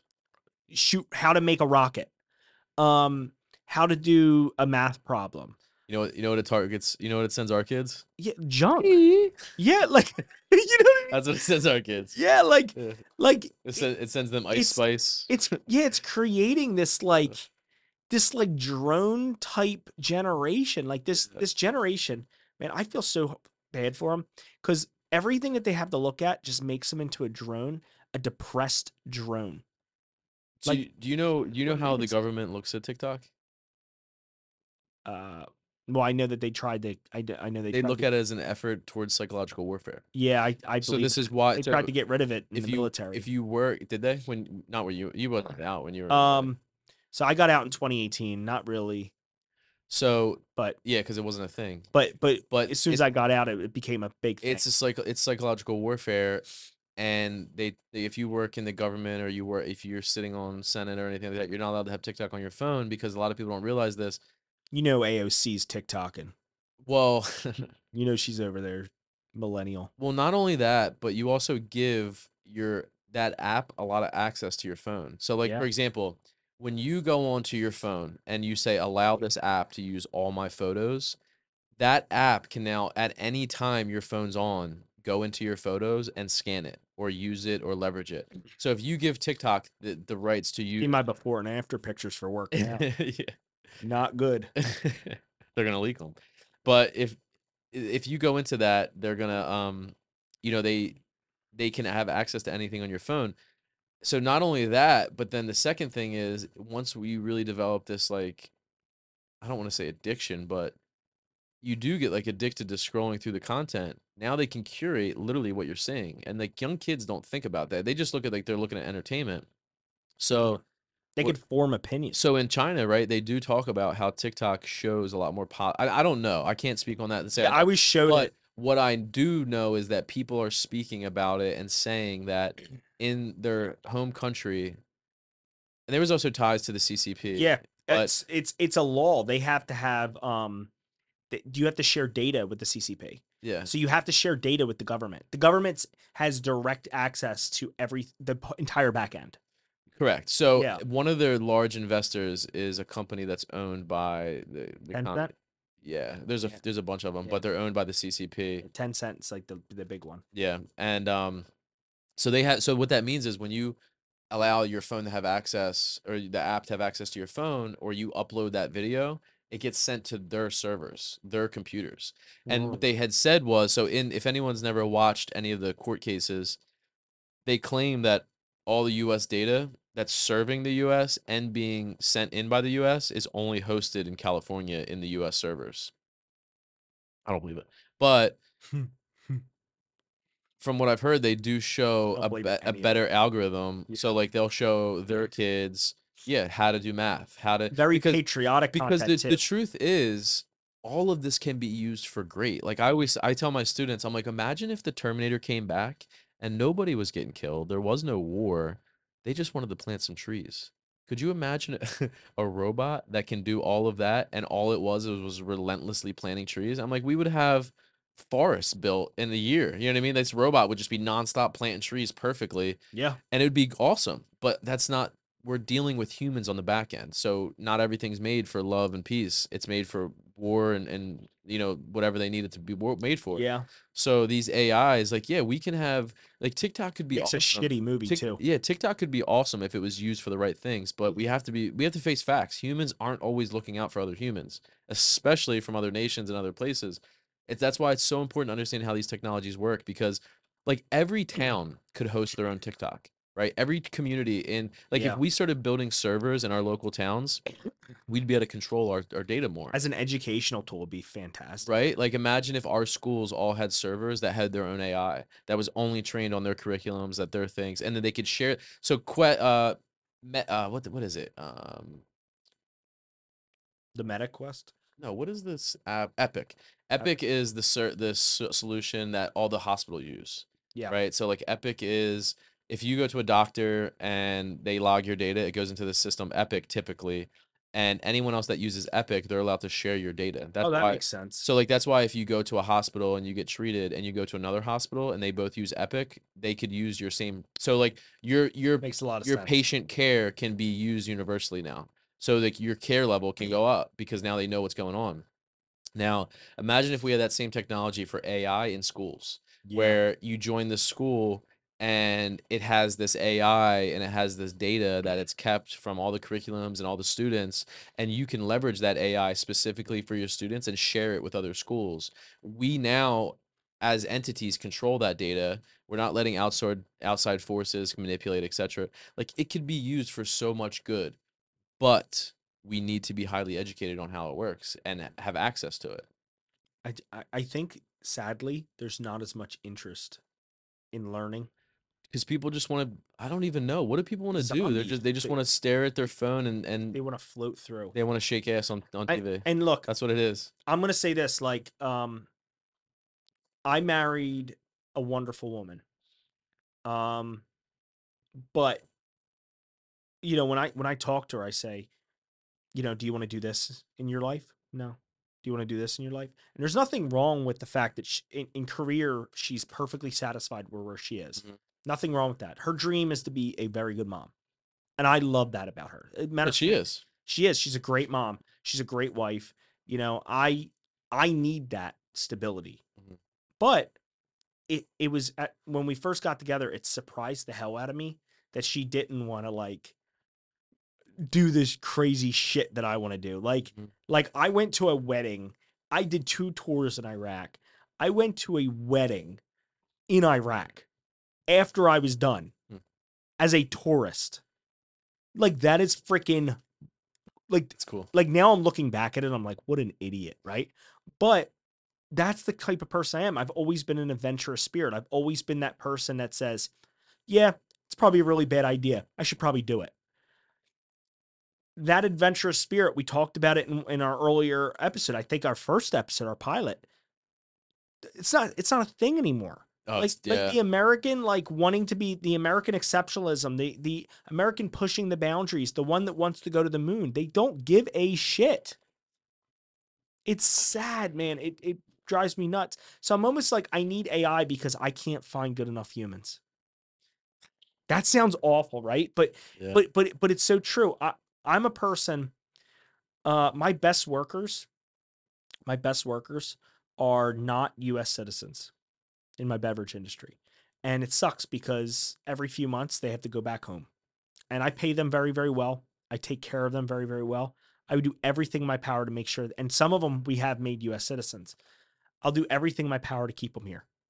But it's just not a reality. Mhm. But why is it that I have to outsource that? It's because the people here, for some odd reason, and I'm not saying everybody, you know, we we found in our little circle that there's a lot more of us than I thought.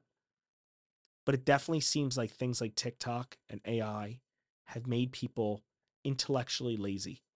yeah i think we have a lot of split homes too so like Yeah. we have a lot of No discipline. not we have a lot of like so I, I was thinking about this the other day how everyone says like our kids in the in the nation are like very sensitive and they're this and that and i think we've It's our fault. well we, we've coddled that because we did end up creating environments where the parents and the adults they would coddle versus just sa- t- teaching the kids the reality Yeah. of like, look, this is how it's. you know what I mean? That's this. Eh, we we we create a facade of this always being successful and not accepting failure, and that's just like it's not the reality. Like failure for me is everything. Like I love to fail. The and I- other day yeah, when the- we when we went to that.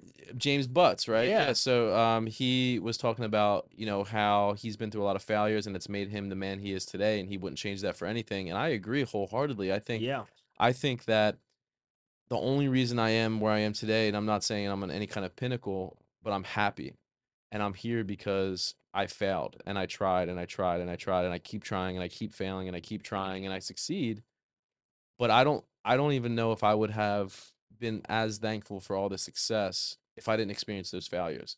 Right? How would we know sunshine if it never rains? And how Yep. how would we know pride if we That's a good way you to know? say it. Yeah. So I I think we need to get back to te- teaching our kids how to fail and teaching them that you know not winning is okay, but it doesn't mean you should just give up. You should keep trying. Try to win. Try Yeah. to try to get better. Try to get be smarter. Try to be stronger. Try to move faster.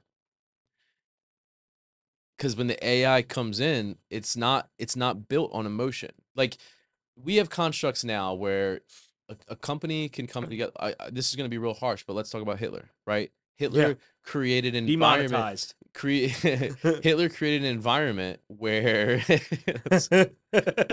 he created an environment where people would do things that they wouldn't have done otherwise, right? Yeah, like they acted out of character and l- learned this reality. So imagine if our kids are now being directed by technology, which they are, right? So they're being directed by TikTok, they're being directed by Instagram, they're being directed by social aptitude of how we see each other and treat each other on these platforms.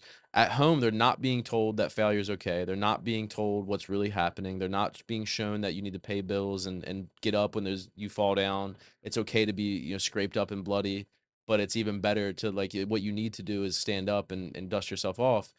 Now imagine when the people like Hitler, where he did social constructs, where he was telling stories and talking to people, and he would have other people carry out his mission. Imagine when someone like him now does it with technology and starts teaching these things through technology and starts teaching these things through building servers that serves data that they support right and our kids aren't being told to stand against things they're being told to follow suit so now they trust technology and now they start using these tools that are being built by someone that has these maniacal thoughts Yeah. that's where my mind takes me and that's maybe a little bit it's it's heavy and it's a little deep but i really want people to think about that where If Hitler had AI, that is one hell Well, of a science ima- fiction. movie. imagine if imagine if he's the one who owned tiktok My God. Imagine if imagine if he owned TikTok. Imagine if he owned Instagram. Imagine if he owned Facebook. Imagine if someone with that mindset owned these platforms that I mean, let's face it, parents, the kids are trusting, Yeah. right? Like you our our kids are going and using these social platforms and learning from them, It's like an alternate history science fiction. right? So scary. so I think what he was able to do during, you know, the Holocaust and all that time can be 20 like 100 times because with technology there's no face. You and and there's no like he doesn't have to say to someone There's no beach like- to invade. like in his in his circle Mhm. there were people that he had to find or co- convince that what he was doing was good enough to teach other people to do it. Now you don't have to teach other people, so it can start way smaller. You can teach a robot, and people can trust that robot. yeah. They can trust the the platform. They can trust this. You don't have to convince people anymore. You you build the solution that kids will go to, and there's there's uh you familiar with Bo Burnham? Yeah. So he's hilarious. Um, but he actually, so he he's a, a music, he's a comedian who plays songs. He's kind of like Weird Al Yankovic, like in a new modern version. Yeah. And he has a lot of speeches and talks where he talks about, you know, exactly that. How you know if kids are going towards social media and they're being taught by this, what happens when someone with the wrong mindset gets into it, right? Hi- Something he references a lot is like Snapchat. He's like, why would you want your kids to have something to send pictures that disappear, right? Why would you give them something? Why would you give them something where they can do this, right? It's actually uh, the biggest app that my students used. Snapchat. Yeah, it's Yeah. because we couldn't see it. Yeah. as teachers. Yeah. Yeah. And that's just what I'm saying. So like uh, the kids are learning technology faster than us. They're learning to use it and more importantly, they're learning to trust it. And there's no face behind it. They just trust an app. They trust the colors. Like like what Snapchat's this yellow little bird or something and like, you know, Ghost it's a ghost. Yeah, you know what I mean? So like it's a little yellow ghost. It's it's it's cutesy, it's creative. used to be called peekaboo. Yeah, yeah, yeah. So that's uh, that's and that's even weirder to think about. Like, because you imagine that's not a market as marketable, right? Here, have your kids download this app where you send pictures and it's called Peekaboo. That sounds a lot creepier than Snapchat. They kept the ghost though. Yeah, yeah. yeah. It's but that's what I'm saying. Like, if our kids are trusting this, now we have AI involved. They're gonna start trusting their AI assistants. They're gonna start trusting what Grok tells them, or what you know Chat GPT tells them, or what you know uh, Lewis AI tells them. So They have to learn failure. They have to learn adaptability. agi- agility and Yeah. to challenge things. Yeah. We need- challenge everything. We need to challenge everything. challenge everything. Debate. You know, don't be, don't hold back and say, "Oh, this is normal." If it, if you don't, if it doesn't feel normal, if it doesn't sound right to you, challenge it, compete against it. And I, I would argue too. Ultimately, that's what business is every day. At least for me, like I'm challenging things. I love the I, fight. I'm doing yeah. It's I think it's a constant fight because if a client comes in, I'm I'm challenging what they think would be a good solution, right? Because a lot of come- challenging the price that they think that they the should pay. price, Yeah. right? Oh, why is this so much? Well, because this, this, and this has to happen. I have to have people that are doing this, and they need to live. I have to have put systems in place, and they, that needs to run and have electric, right? I need to put this in place. I need to do the effort myself. So, I think that you know, I would even ex- I would even go as far as arguing that if we don't teach our kids agility and debating and argue, I don't want to say arguing, but you know, challenging Mm-hmm. we lo- that's we're losing that entrepreneurial mindset. We're losing the next generation in the forefront of American business because we're teaching now it used to be oh the schools are teaching our kids to fall in line. Now we're doing it. We're letting them jump on these applications. We're letting them mm-hmm. s- use social media to think about and do whatever they want. Now we're letting them fall in line yep and it's and people have learned that right it's not school uh, we can't target the schools anymore now it's you got to teach your kids you got to teach your kids to challenge things you got to teach them to teach themselves and to challenge what they see and how they see things Yep. because with technology now anyone can go on youtube and figure something out now anyone can snap like it's just crazy there there's been so many stories of that i've heard over the past year of two things of kids using technology and it completely changing who they are and kids using technology and then their parents not being able to re-earn their kids respect Yep. to gain that trust and now their kid is trust tiktok more than their parents opinion I used to force my students. I used to, well, not force. I used to tell all my students, I said, guys, everyone can be wrong, including me. So you are going to challenge everything, including things that I say. But if you plan on challenging me, yep bring sources. debate So I would have students, I would always have one, like one a semester, a lot less than I wanted. Like I thought every day I was coming in there, I would teach a, a 45 minute, so uh, we have 90 minute blocks. I thought I'd go in there, teach a 45 minute lesson and have a 45 minute debate. But actually what happened was I teach a 80 minute lesson and have a 10 minute debate with one single student every single time. And it, it and it was and that student would come with all the facts don't even get me started on this but it, it's it's it, it it it drove me nuts. One thing from that speech the other day that I want to bring up is the one guy the guy said, right? He said if you set 10 goals and you accomplish all of them, you set yourself too short. Right? Because he said that basically you should fail at 8 of them because you know it's he's like set ridiculous goals. But now we've set up a system, and this became an education thing. I think we, because you and I are so strong on the education front. Mhm. Now we have students who are just okay with just turning in the work. You know, they don't even want to do that. But if it shuts me up, they'll just give me some half ass stuff. What gets me a B? What gets me a C? and that and that mindset Yeah. I had students literally tell me, and I don't mean to cut you off, but I have a student literally, this would happen very, very, like all the time. I'd have students say, so I give them a project and there'd be 10 points that you not need to knock out. They'd raise their hand. I said, yes. They said, if I only do seven of them, can I get a 70? I'm like, no, because that's not the task. really grinds my gears. It's like, and so that contributes into. So when that mind, I do believe that comes from home a lot of the times too. Yeah. But that mindset, right? These are the kids that are going to be quick to go to AI mm-hmm. and say, "Okay, do this for me." Yeah. and now they're subcon like they're not even going to be really capturing the data. They're just going to be living on the subconscious thoughts of this is the truth. This is the reality. This is what i can do just to get by. And then they go do whatever entertains them or they do Yep. whatever they want to do.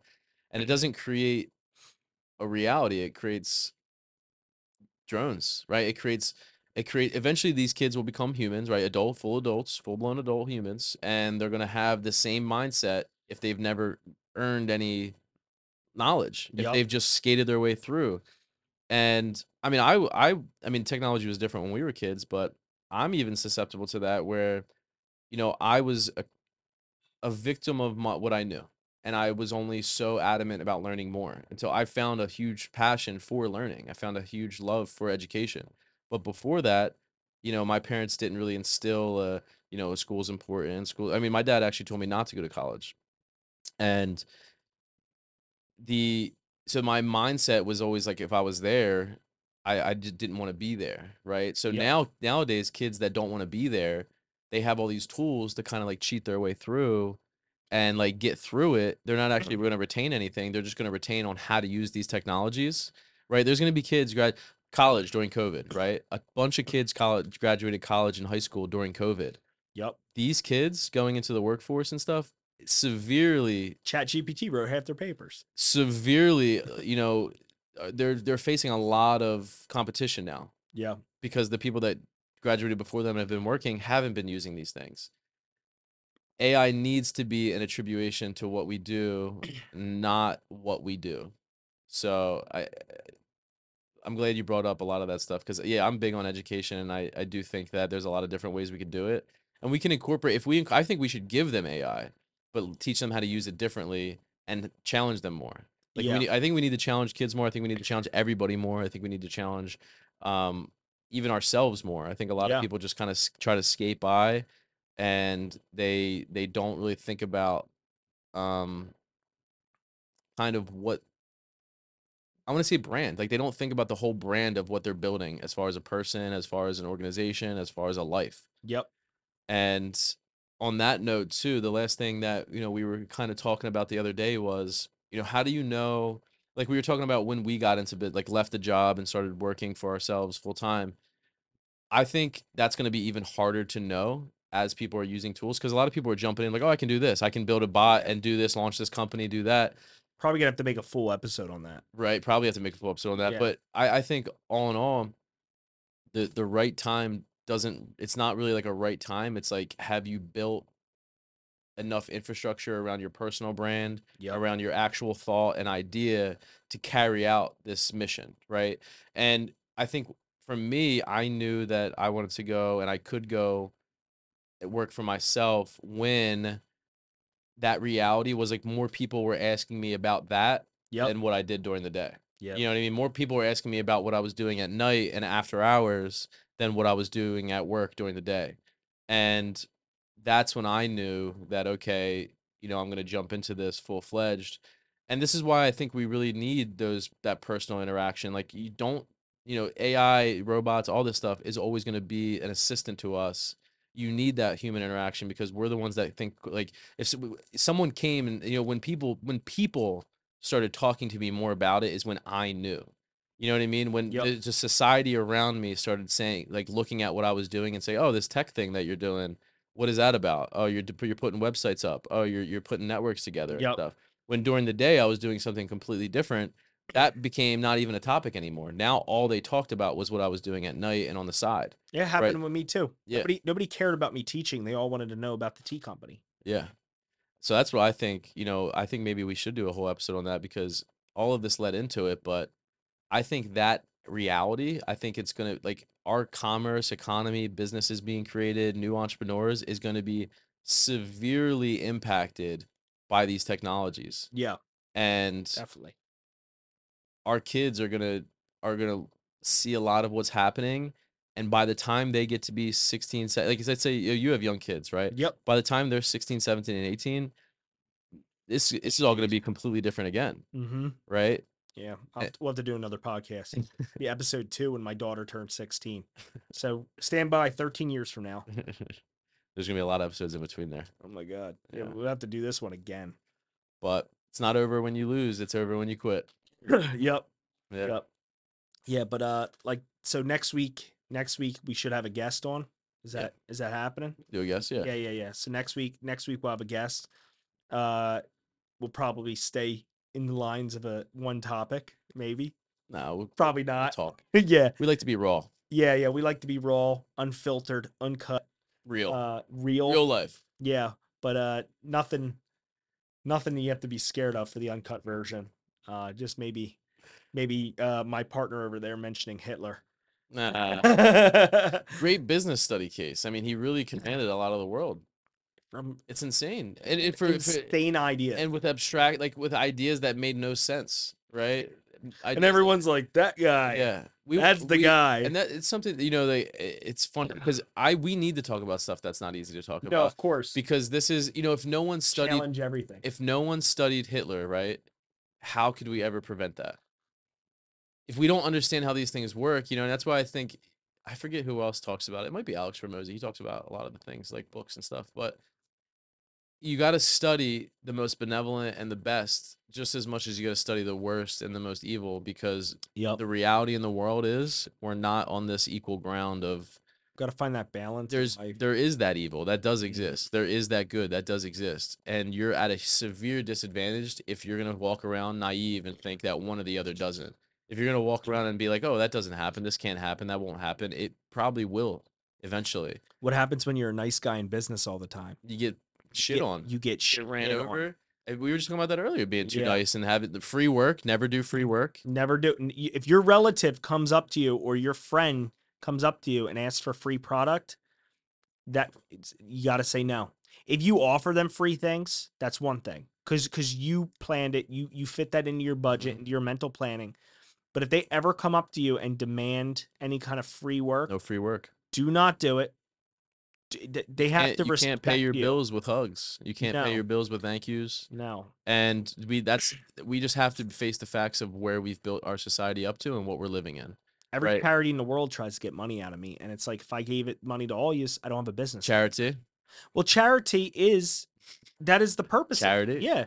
Yeah, we Yeah. do. But guess what? I have my own missions. yeah You know, not that I'm Same. gonna I'm not gonna put down your mission, but at the end of the day, charity was developed to do two things. Honestly. Uh we we we focus on on actually three things.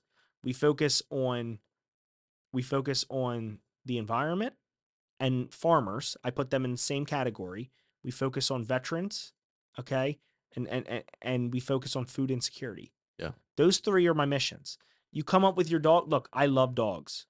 But if I give you a thousand dollars every month in an envelope, guess what? That's one less person that I could hire who could then pay their mortgage. Mhm. So that's the way I'm thinking about it. So never do free work. It, it's it's it's a trap for small businesses. for sure Yeah. That's why bars fail because they want to give free drinks to all their buddies. it's a huge issue yeah, it's why an alcoholic can never run a bar. very true Yeah. So sign off Yep, sign off. So uh thank you guys for joining us. Uh we'll be back same time next week. Um we're gonna launch all these at a launch party, right? we're gonna do a launch party Yeah, yeah, we're gonna do a launch party. yeah you I'm- deserve more media Yeah, you deserve more media. And uh we got a lot of things in the works. This is gonna get insane, you know? i'm excited Yeah. Yeah, this is this is this is gonna get big. So thanks for tuning in guys thanks guys. good Yeah, I, I like the sign off better. It was kind of casual.